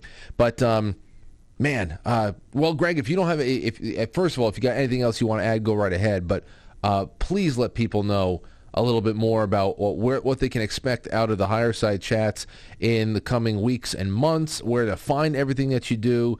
Uh, you've already given me so much time. I can't tell you how grateful I am, and I can't wait to have you back. Man, you're the best. You're the best. Uh, yeah, the highersidechats.com. Anywhere you find podcasts, I do long form two hour interviews. The first hour is free. The second hour is a subscription. I found that model to be superior to sponsors and advertisers. So that's the way we do it. It is funded by the people who want to hear more of it. And where, you know, and especially in the comedy space and podcasting, there's a lot of shows where they don't prepare much and they just meander to the next ad break because you got to churn out shows as much as you can. And uh, inversely, I just do five shows a month for the eight bucks a month, and I'm quite happy. Uh, George Wiseman was a popular guest we had last year. He sells a, a machine called the Aqua Cure. It's a it mixes hydrogen in with the water, and you can you can bubble the water or drink uh, or breathe in the gas. And his premise is that we are all hydrogen deficient we used to get it through our food, but it's not in the soil. It's not making its way to the food, and we're nitro- we're uh, hydrogen deficient. And when you use his machine, apparently a wide range of autoimmune issues and just general allergies and tiredness, it all seems to go away. Well, it was like one of the most popular interviews I did last year. He he's coming back. He's going to be the next one to go up. Um, I also interviewed uh, Dr. Kantor uh, Jerry Kantor, he wrote a book called Sane Asylums. He went back and did a deep dive into the early 1900s and found that there were all kinds of uh, asylums, almost utopian type asylums, treating people humanely using homeopathy and acupuncture, and they were vastly more popular than the Rockefeller network of insane asylums that were more like torture prisons. And that has been wiped from history. You hmm. can go through psychiatry, the whole field. You'll never learn about that stuff. It's not in the Rockefeller education books. But he brought it all out. He calls it like reviving the Dead Sea Scrolls of psychiatry, which I thought was a good term. Uh, he's coming up, um, yeah, just doing the thing, trying to uh, beat back uh, the totalitarian tiptoe, the crypto techno fascist takeover that seems to be right on our doorstep, man. At, at all times, at all times. But you know what? Uh, your your show is one of those places I can go to, and uh, what, no matter what I'm doing, whether I'm cleaning up the yard or you know cleaning the bathroom or whatever the hell, it's a nice weekend excursion, and uh, I've I found a lot of great great subjects to uh, to expand on with my own show, especially with you coming on. We did terrain. I waited to do terrain theory with you. I waited to do a couple other things with you. Uh, I, I, met. Um, I think for the I think the uh, Corey Daniel, the Phoenix Enigma. Oh, yeah. I, I I I found Corey. Actually, I heard Corey Daniel for the first time on your show I thought it was an awesome breakdown on the occult Freemason uh, uh, underpinnings of, of Phoenix, Arizona. And then we got linked up down the line, and uh, I didn't know it was him at first. And all of a sudden, we, I said, wait a second, you were on the Higherside Chats. And uh, he said, yeah, absolutely. And he had found, I said, this is, I can't wait. So that's, so there's been a couple of serendipitous things that have uh, kind of linked our shows together. And now now we're buddies, so that's cool. Enjoy yourself, man. It's been a great time with you tonight. HigherSideChats.com. I have the link in the description, and uh, looking forward to having you back. For sure, man. Yes, the uh, girl dad duo of conspiracy podcasting. You got the best bumpers in the business, man. I appreciate you having me here.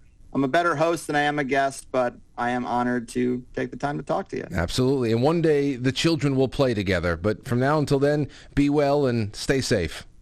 Cheers, man. Cheers. Be well. Take care. He has his uh, cervezas. I have my. I think this is just uh, this is my Berkey water with a little bit of salt in there, sea salt. This is the quite frankly coffee though. I brewed it at home. I put it in my little thermos over here. It stays piping hot. So I'm just going, I don't know, going back and forth between the two. All right, we are going to take a really quick break. When we come back, we're going to our super chats. Remember, quite frankly, super chat quite frankly, superchat.com It is a brand new ball game, ladies and gentlemen. We have set up on quite frankly superchat.com a new portal with a new host company that allows you to sidestep that skeevy PayPal that everybody didn't want to uh, interact with. Well, now uh, we have that all worked out, and you can interact with the show. You can contribute some thoughts, and you can sponsor me for the evening with as little as two dollars. I had to make two dollars because there's a thirty cent, thirty six cent fee. It's not thirty percent.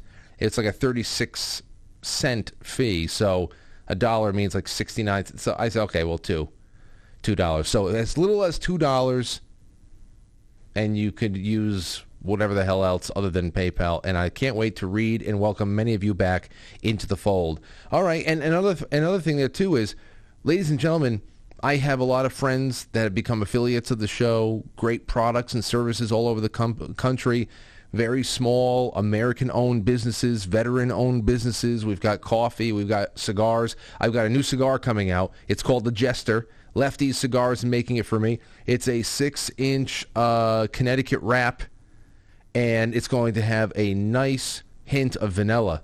So it's called the Jester. That's going to be up on Lefty Cigars soon for the holidays there's so many things that we, we do to set up to make um, to make uh, shopping and really cool product lines available. But just like Greg Carlwood, this show is crowd sponsored. This is my little shop, my little shop of not horrors for all of you. And I uh, I'm always so appreciative when I get to meet a new monthly sponsor. And the Sunday sponsor shows have been so great. We did another workout session yesterday. Did the pull-ups and the push-ups sat in horse stance for a while, talked some good stuff, played some uh, hair metal. It was nice. It was cold outside, but it was nice. That's what you get.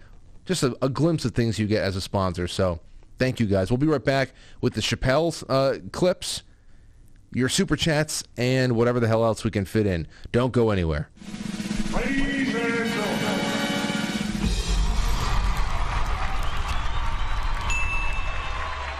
Welcome to intermission. We'll, we'll be right back.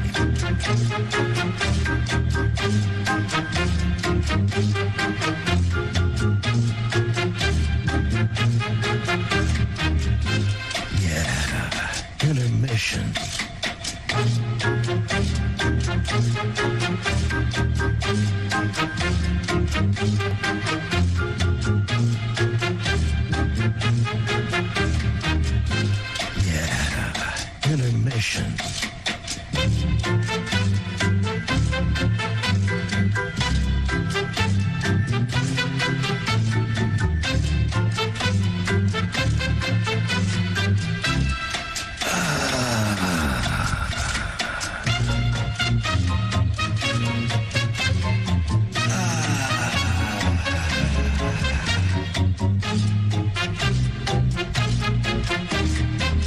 Now entering Quite frankly. Quite frankly. Quite frankly. Quite frankly. Quite frankly. Quite frankly. Quite frankly. Quite frankly. Quite frankly. Quite frankly. Quite frankly. Quite frankly. Quite frankly. Quite frankly. Quite frankly. Quite frankly. Uh, quite frankly. Quite frankly. We all support quite frankly. Quite frankly. Let's go, Brandon. Not quite. Quite frankly, in Roma, Italia. I really like you. You're very smart. So everybody watch. Quite frankly. With Frank.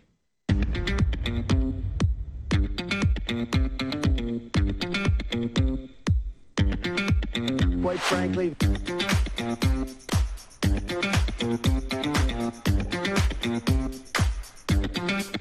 How dare you?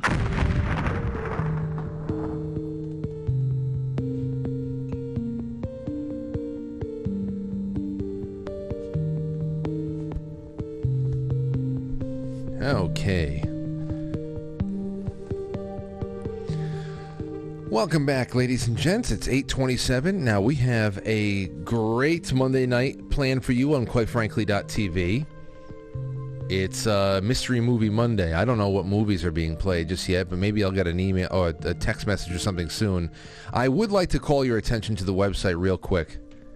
Real quick. Because not big changes, but I just like the smooth changes. smoothness. Let me get out of the way. Now you can see it. Let's see everybody in the chat rooms on the uh, on the website watching the show over there. There is uh, Susie and Linda Love and Stacks and Jay Brewskis just all having a good time. Now on the front page, ladies and gentlemen, underneath the I don't know what see underneath the show that you can watch right there. You have all of your options, of course, where you can watch the show live. This is why I say it, at 7 p.m. Eastern Time. If you don't find me live on YouTube or anywhere else that you usually go to, just get to the website and uh, you can take your pick of where else. It could be Twitch, D Live. It's all there, one click away. 7 p.m. We're live. Uh, under there, under the rotating banner, there is the upcoming guest calendar. You can always see that. You see Greg Carlwood tonight, Jason Bermas tomorrow, Joel Ballman on uh, on Wednesday, then Jay Gulanello the day before Thanksgiving. Good stuff. It's all there. Then you have your our blogs, and then at the bottom the footer, your Instagram that's fed in, and the Twitter and all that stuff. Now uh, on sponsor us, I put I put uh, Lauren put in the new super chat. You can actually find the super chat uh, button right there too, in case you wanted to leave a super chat for the show to be read on air in the off hours, which uh, was capable of doing the last time. About we switched up a lot of things. I took out some old links. We put in the truth and the getter and whatever. So that's all there. The on demand I think is really nice and tidy now all the places you can get the show video on demand uh, audio on demand the big thing i want to make sure everybody knows is that all the music that i have featured and will continue to feature and continue to find and um, and collect for the show is right here on the quite frankly mixtape the quite frankly mi- mixtape that is uh, is gathered on spotify It's a spotify mixtape that is um, that's all there too. So if you want to listen to the music from the show, the eclectic mix of music. But the big thing here, ladies and gents, is the forum. I want to make sure people know about the forum because we have about 400 members or so right now. Um, and I want to get this into the thousands because we had about 18,000 members on Reddit. I know some of them were coming in from the sharing that people were doing um, inside of the much larger Reddit uh, platform, but I still would love to invite everybody we have in a very large audience of our own to get active on the forum, especially those who did not get involved with Reddit because they didn't want to be on Reddit. Well, here it is. Go over there and um, make a thread, contribute to another thread. Maybe we'll feature it on the uh, on the show, and I, I can't wait to do that.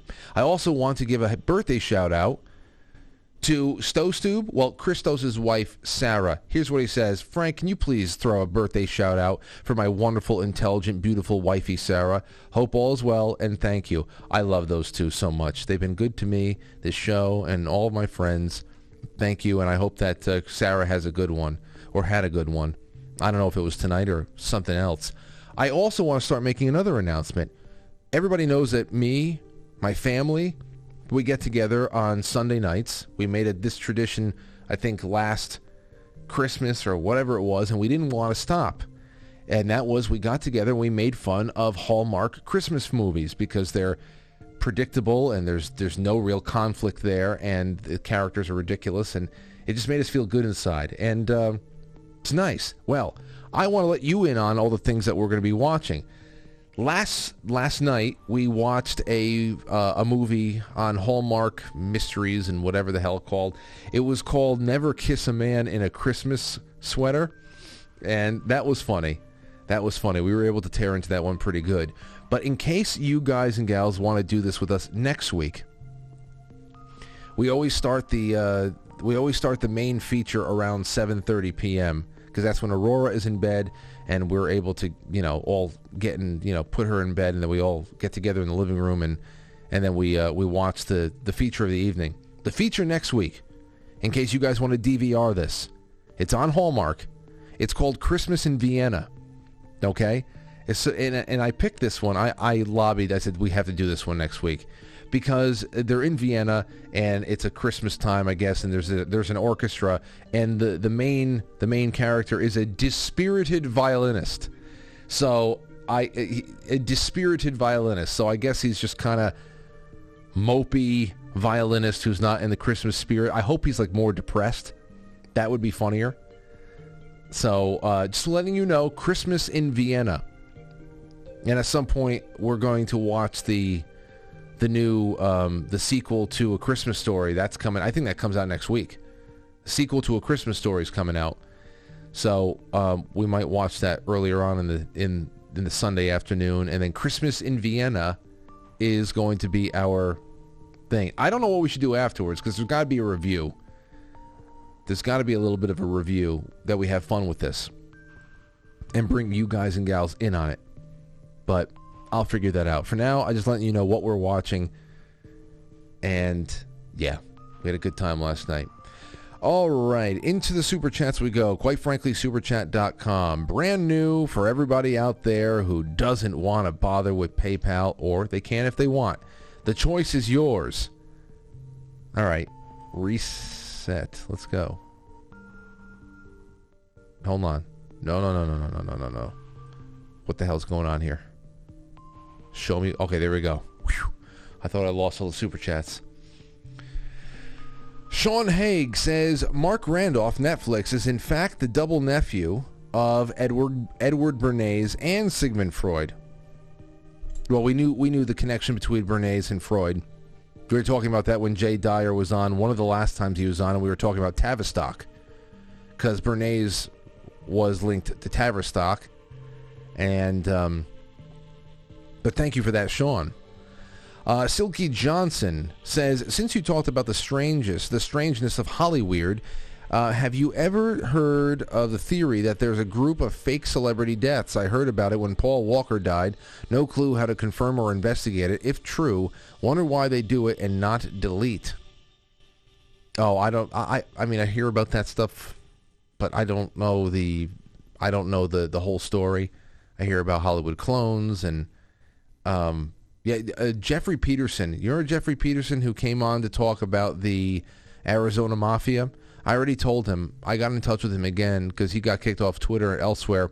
I said, listen, Jeff, uh, when the swindle in Arizona is complete, if they actually do do this, if they take this away from Kari Lake, because if she does win now, it's going to be such a nail biter, an inconceivable nail biter compared to what we know uh, uh, how she was stacking up against that non-existent Katie Hobbs the entire year. But if they do take the whole thing, maybe regardless if they take it or not, just based on what they have done to the state up until this point, I got to have him on for another 15 minute refresher about the Arizona Mafia because this is not this is obviously the the, the stay behinds of the McCain crew. But um, there's a lot bigger things going on. Jeffrey was concentrating on the the presence the presence of the Mexican PRI and the Democrat Party, and so maybe we'll bring him on soon for a little refresher. Uh, let's see. Silky Johnson says, "Hey Frank, the Saturn show with Ryan Gable was fantastic. I'm listening to it multiple times because of how dense it was with really cool information. There's a lot of stuff to look into. Speaking of Saturn, have you ever uh, check out the radio emission sound of it? Creepy. Yes, very creepy. And what we did with Ryan Gable is is is very basic, very basic stuff, because." Um, there's a lot more cult with it, the Saturnalia stuff. I mean, True Detective season one, that'll get you going. That'll get you going on that. I'm telling you, that is an OG series at this point because that came out 2014. That is a few years before the John Podesta emails. And they gave you a lot. They gave you a lot. They give you a pretty good amount in season two as well, even though it's a little bit harder to follow along and disjointed for one reason or another. But season one, True Detective, if you haven't watched it yet, definitely should. Incredible performances there. Dark. John Mokudin says, Frank, thanks Frank and the Quite Frankly team for informing and NT E N E N T. Oh, must be entertaining. I appreciate you. Thank you. I like this because I can read all of these super chats a lot easier than the one before. They don't break them up awkwardly, and um, and you got a good amount of I think like 255 characters. That's pretty good. Shotzi, thank you. Says here's a little something for the music room. Yeah, uh, Mike is actually linking Derek up with the team viewer in our music room because I'm looking at all. Uh, I told you I, w- I was looking into a new computer for that room. I don't think so. We don't. You, I mean, the amount of streaming we're going to do in that room is not going to justify fifteen hundred dollars. So I just want to see if there's something what we can do to refurbish the computer that's already there to make it serviceable. It's just not. It's just a lot of money. We still have to buy. We're getting uh, mixers and new lighting and a whole bunch of other stuff. But I don't think that we're going to be replacing the uh, the computer anymore. Mark Swan says this new site won't let me pay for my FTX account. I wonder why. I wonder why. And I want to thank uh, Freebie on the Discord and Karina on the Discord for helping me over the weekend. They sent in a couple of $1 tips over the weekend to help me test this. I believe that they have all been refunded, even though they, they said, no, no, no, please, no refunds. Well, no. Refunds for you all. I want to thank you so dearly for helping me out, though. All right, into the Rumble. Rumble, we've got a nice Rumble rant from Rosema, uh, Rose Among Thorns. Says all the Hollyweird crazy crap reminds me of Rod Serling's Twilight Zone. Oh, it most definitely is just like that. Now onto the Foxhole, which is right there on quitefrankly.tv. Sean Joe, thank you. Frank, I am up by Warwick, New York. Nice vineyard up here. That must be so great. It must be great just to be living around, vineyards. Long Island is just gorgeous. Boyce Blanc, gifted. Thank you so much. Uh, Bro Dude says Dominion machines, mail-ins, ballot harvesting. Our turnout was there. However, we can't overcome the above. Yeah, you know what's really incredible to me? I was looking on. You know, I'm I'm subscribed to a whole bunch of people on Telegram because just like Twitter, it's a good place of just grabbing things, good ideas for conversation starters, uh, things to to back up stories that we're going to cover and whatever.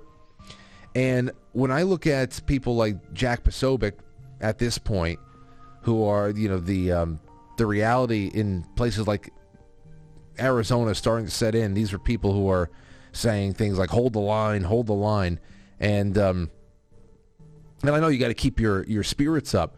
But when I see people like Jack Posobiec and and Car- uh, Charlie Kirk talking about how if we don't get with the uh, the ballot harvesting, then we're going we're going to lose every election coming on in. If they have two thousand mules, we need four thousand mules. I actually saw that line, and I'm saying like, what's the fucking point?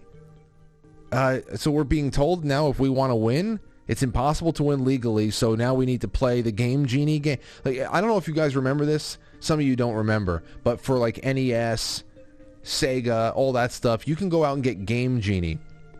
You could put the game cartridges into the Game Genie cartridge, then you put it in there, and it prompts you with a startup that you can put in cheat codes for any video game that you like, and then you can go in there with God mode or invincibility or unlimited ammo or something like that. And now, uh, what I'm what I'm learning from people is that we need to go into the election with better cheat codes than the other person, and this is somehow what? I mean, why should I even vote now? Just throw throw an extra one in for me. I don't. This is just so fucked up. And then they're going to and then they're going to indict Trump. That's still going to happen. They're still going to wage war. It's all part of the war that they're waging on his candidacy for 2024.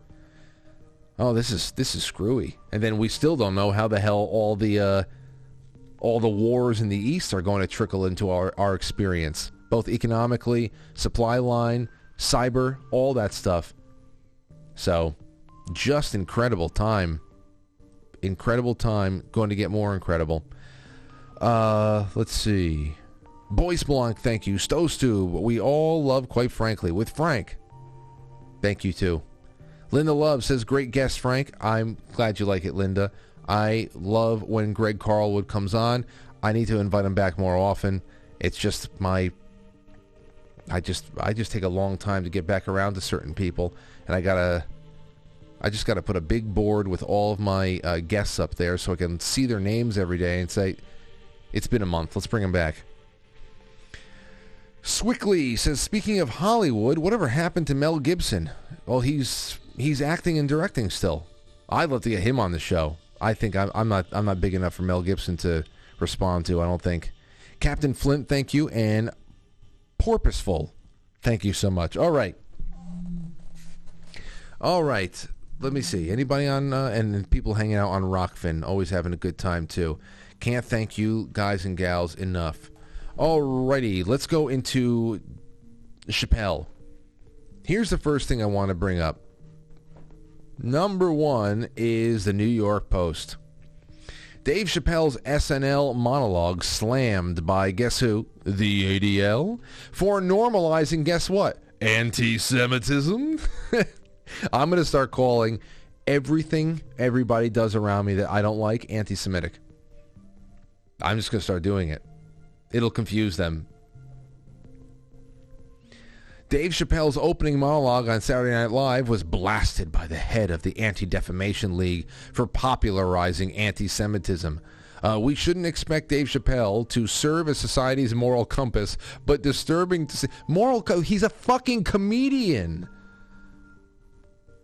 I can't stand the language that these freaks roll out. ADL CEO Jonathan Greenblatt says moral compass, but disturbing to see NBC not just normalize but popularize anti-Semitism.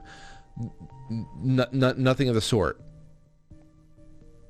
Moral compass for the for the uh, amoral country. For the amoral country, we have we need our, our comedians to be moral compasses. Just think about that ridiculousness. Why are Jewish sensitivities denied or diminished at almost every turn? Why does our trauma trigger applause? Sensitivities denied or diminished? I think the whole problem here, Jonathan, is that when certain Jewish people's sensitivities are triggered, everybody who was responsible for the triggering loses everything that they own or they at least face a, a, a massive amount of backlash that they carry with them for a considerable amount of time. And uh, if they do proper penance, they're allowed to get back to some sort of normalcy. That's, I mean, th- th- even that in itself is such a fucking melodramatic nonsensical statement. Why are Jewish sensitivities denied or diminished at almost every turn? What are you talking about? This, this is, and this is why people are more and more asking questions like, "This, am I missing something?" Let's listen to a little bit. Here's the opening. Here's the opening. This might get me taken down on YouTube, but I'm gonna, I'm gonna, I'll put him on screen a little bit. I'll take him off screen. Hopefully, the audio isn't enough to just trigger it. But here's the opening statement. He had to, uh, he had to give a little bit of a disclaimer. This in itself was brilliant. But before I start tonight, I just wanted to read a brief statement that I prepared. I denounce anti-Semitism in all its forms. and I stand with my friends in the Jewish community. And that, Kanye, is how you buy yourself some time. That's how you buy yourself some time. Genuflect. Genuflect. And, uh, okay. I've probably been doing this uh, 35 years now. And early in my career, I learned that there are two words in the English language that you should never say together in sequence. And those words are the and juice. Never heard someone do good after they said that.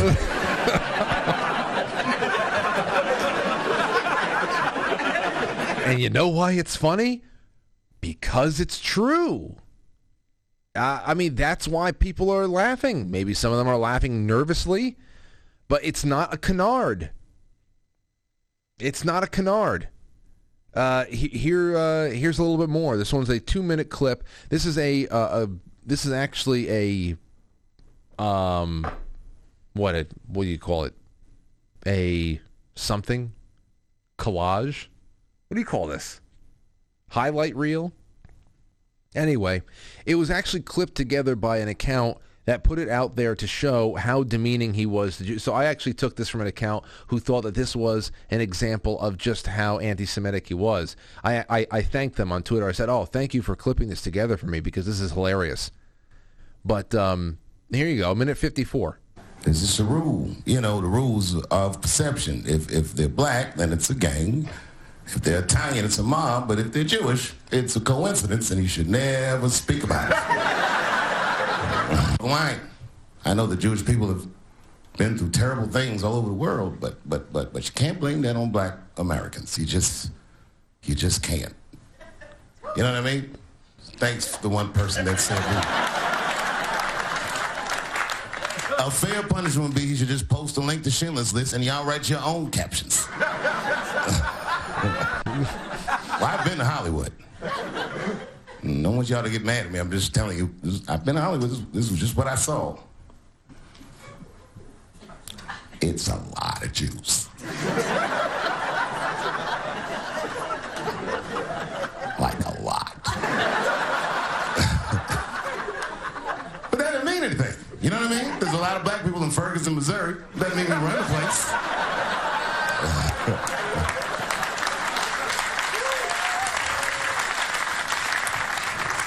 I could see if you had some kind of issue. You know what I mean? You might go out to Hollywood and you might might start connecting some kind of lines, and you could maybe adopt the delusion that the Jews run show business. It's not a crazy thing to think. No. But it's a crazy thing to say out loud in a climate like this. It shouldn't be this scary to talk about anything. It's making my job incredibly difficult. And to be honest with you, I'm getting sick of talking to a crowd like this. I love you to death. And I thank you for your support. And I hope they don't take anything away from me. Whoever they are. Whoever they are. Uh, yeah, no, though I, I didn't watch anything, uh, any of the skits or anything like that. I knew that the monologue was going to be something else. There was one other thing I thought was pretty interesting. Uh, he he talked a little bit more about Trump, and um, and you'll see this. This, this is two two minutes left, but I, I'll, maybe I'll say this for tomorrow or or somewhere else. But I wanted to do something else. I want to show you. I want this is going to be a really quick read. I know it's eight fifty four. Really quick read. It's from the Los Angeles Times. Just something I kept. I I keep a lot of things.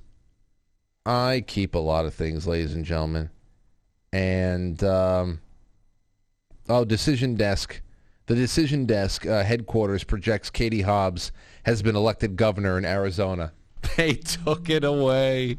They even took the they took it away. They sat on it and they did it and they just it's their country. That's it. That's it. You're not going to vote them out. You're not going to vote them out. No way in hell. You yeah, you go get your mules and we'll have a mule war. Wow. Boy, oh boy. There you go. Well, I'm glad I didn't get my hopes up with that. Anyway, Los Angeles Times. Who runs Hollywood? This was written by one Joel Stein.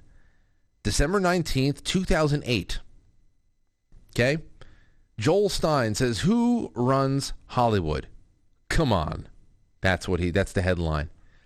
I have never been so upset by a poll in my life. Only 22% of Americans now believe, quote, the movie and television industries are pretty much run by Jews, end quote, down from nearly 50% in 1964.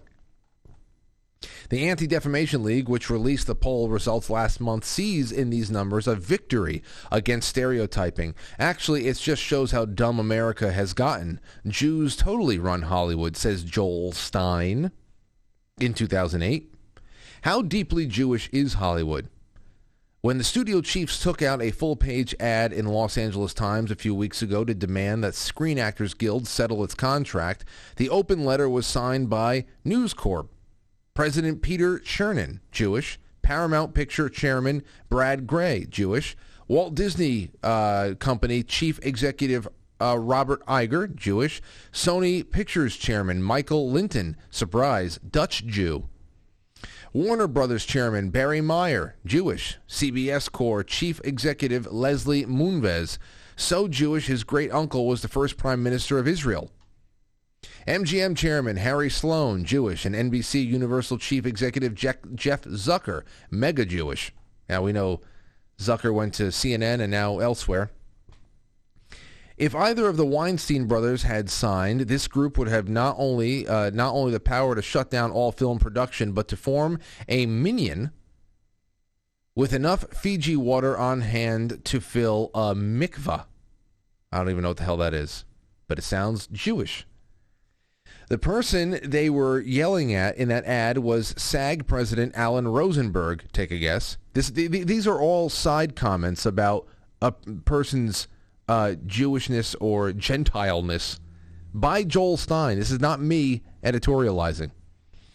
The seething rebuttal to the ad was written by entertainment super agent Ari Emanuel, Jew with Israeli parents, on Huffington on the Huffington Post, which is owned by Arianna Huffington, not Jewish, as never worked out in Hollywood, and has never worked in Hollywood. Uh, the Jews are so dominant that I had to scour the trades to come up with six Gentiles in high positions at entertainment companies. When I called them to talk about their incredible advancement, five of them refused to talk to me, apparently out of fear of insulting Jews. The sixth, AMC President Charlie Collier, turned out to be Jewish. As a proud Jew, I want America to know about our accomplishment. Yes, we control Hollywood. Without us, you'd be flipping between the 700 Club and Davey and Goliath on TV all day. That might actually be Think about how wholesome a country this would have been, actually. So I've taken it upon myself to reconvince America that Jews run Hollywood by launching a public relations campaign because that's what we do best. I'm weighing several slogans, including Hollywood, more Jewish than ever. Hollywood, from people, uh, from the people who brought you the Bible. And Hollywood, if you enjoy TV and movies, then you probably like Jews after all. I called ADL chairman Abe Foxman, who was in Santiago, Chile, where he told me, to my dismay, he was not hunting Nazis. He dismissed my whole prep- uh, proposition, saying that the number of people who think Jews run Hollywood is still too high. The ADL poll, he pointed out, showed that 59% of Americans think Hollywood executives, quote, do not share the religious and moral values of most Americans, end quote, and think 43% think the entertainment industry is waging an organized campaign to, quote, weaken the influence of religious values in this country. Ladies and gentlemen, you need to look a little bit deeper into the Weimar Republic and what was going on culturally there, too. It's kind of creepy. That's a sinister canard, Foxman said. It means they think Jews meet at Canter Deli on Friday mornings to decide what's best for the Jews. Foxman uh, uh, argument made me rethink I have to eat at Canter's more often. Uh, that's a very dangerous phrase. Jews control Hollywood. What is the tr- what uh, is true is that there are a lot of Jews in Hollywood. He said instead of control, Foxman would prefer people say that many executives in the industry happen to be Jewish, as in all eight major film studios are run by men who happen to be Jewish. But Foxman said he is proud of the accomplishments of American Jews. Quote, I think Jews are disproportionately represented in the creative industry. They're disproportionate as lawyers and probably medicine here as well, he said. He argues that this does not mean that Jews make pro-Jewish movies any more than they do pro-Jewish surgery. Uh, the, the, which is a which a it's it's a valid point, but it's just as far as the canard that no, no, though there is not a a seriously out in the open monopoly on media messaging, not only in news and broadcast and and print, but also in movies and television, whatever the hell it, I, it's just not true to say that's that's not that's false. That's false. It is a monopoly. It is. I appreciate he, and then Joel Stein finishes by saying, I appreciate Foxman's concern and maybe my life spent in New Jersey, New York, Bay Area, LA, pro-Semitic cocoon has left me naive, but I don't care if Americans think we are running the news, media, Hollywood, Wall Street, or the government. I just care that we get to keep running them. That's 2008, December 19th by Joel Stein, Los Angeles Times. It's not a canard. And, that's why Dave Chappelle, anything like that, it's funny. That's why when Kanye comes out and faces the fire, whether you, you trust where he's coming from, if he's really out of that, out of the dark completely, but the fact that he's doing this stuff, that, that's why people kind of like sit back and watch with, you know, fixed amusement and excitement. Like, is this actually happening? Is this actually happening right now? Like that Spartacus moment, you know? That's it. And, that's why when Dave Chappelle goes out there and turns it into a comedy bit, it's funny because it's not a stereotype. It's just, it's where it is. Where it gets worrisome is when there's an inability because of social pressure, pressure there's an inability to be serious about it and talk seriously about the subject without being slapped on the back of the wrist and uh, one thing or another happening to you. All right. Well, uh, that's it for me. That's it for me, ladies and gentlemen. I will talk to you all soon, soon being tomorrow. Thank you, Sean Joe. Says Frank, Andrew Dice Clay is Jewish. His last name is Silverstein. Yes, I know. Don't bring up Andrew Dice Clay around uh, around King. King thinks he's uh well, we'll tell you, he's biting off of us. He's trying to be one of us. yes, I know that. Thank you so much, Sean Joe, for throwing down. Um, I'm going to release the scratching over there on Foxhole. Let me see. We have anything coming up over here. Tonight's movie Monday is all about taking t- talking to aliens and time travel talking to aliens and time travel. That begins on quitefrankly.tv almost immediately after we wrap up here. Thank you to everybody that's watching us on Rumble. Thank you to everybody on Rokfin. We have a couple more, well, one more over here, Troy Man on quite frankly superchat.com. The new site is awesome. Thanks for setting this up. I'm glad you like it. I'm glad you like it. For some people, PayPal is still just the, their main their main uh, way of doing uh, smaller uh, transactions on the internet, you still have that option. But now it's credit card and debit card, bank card. You can use all that stuff if you wanted to uh, interact with the show. So there's no more holdups with PayPal, and I'm glad that so many people have already found it to be easy and appealing. There you have it. Well, thank you all so much, ladies and gents. We will be back tomorrow night. Our guest is going to be Jason Bermas. And who knows what we're going to talk about aside from the CIA's um, interest in resurrecting the woolly mammoth. I'm sure much, much more. All right? That's all. That's all I got for you tonight. Another good week underway. I can already feel it in my plums. I'll catch you on the flip side.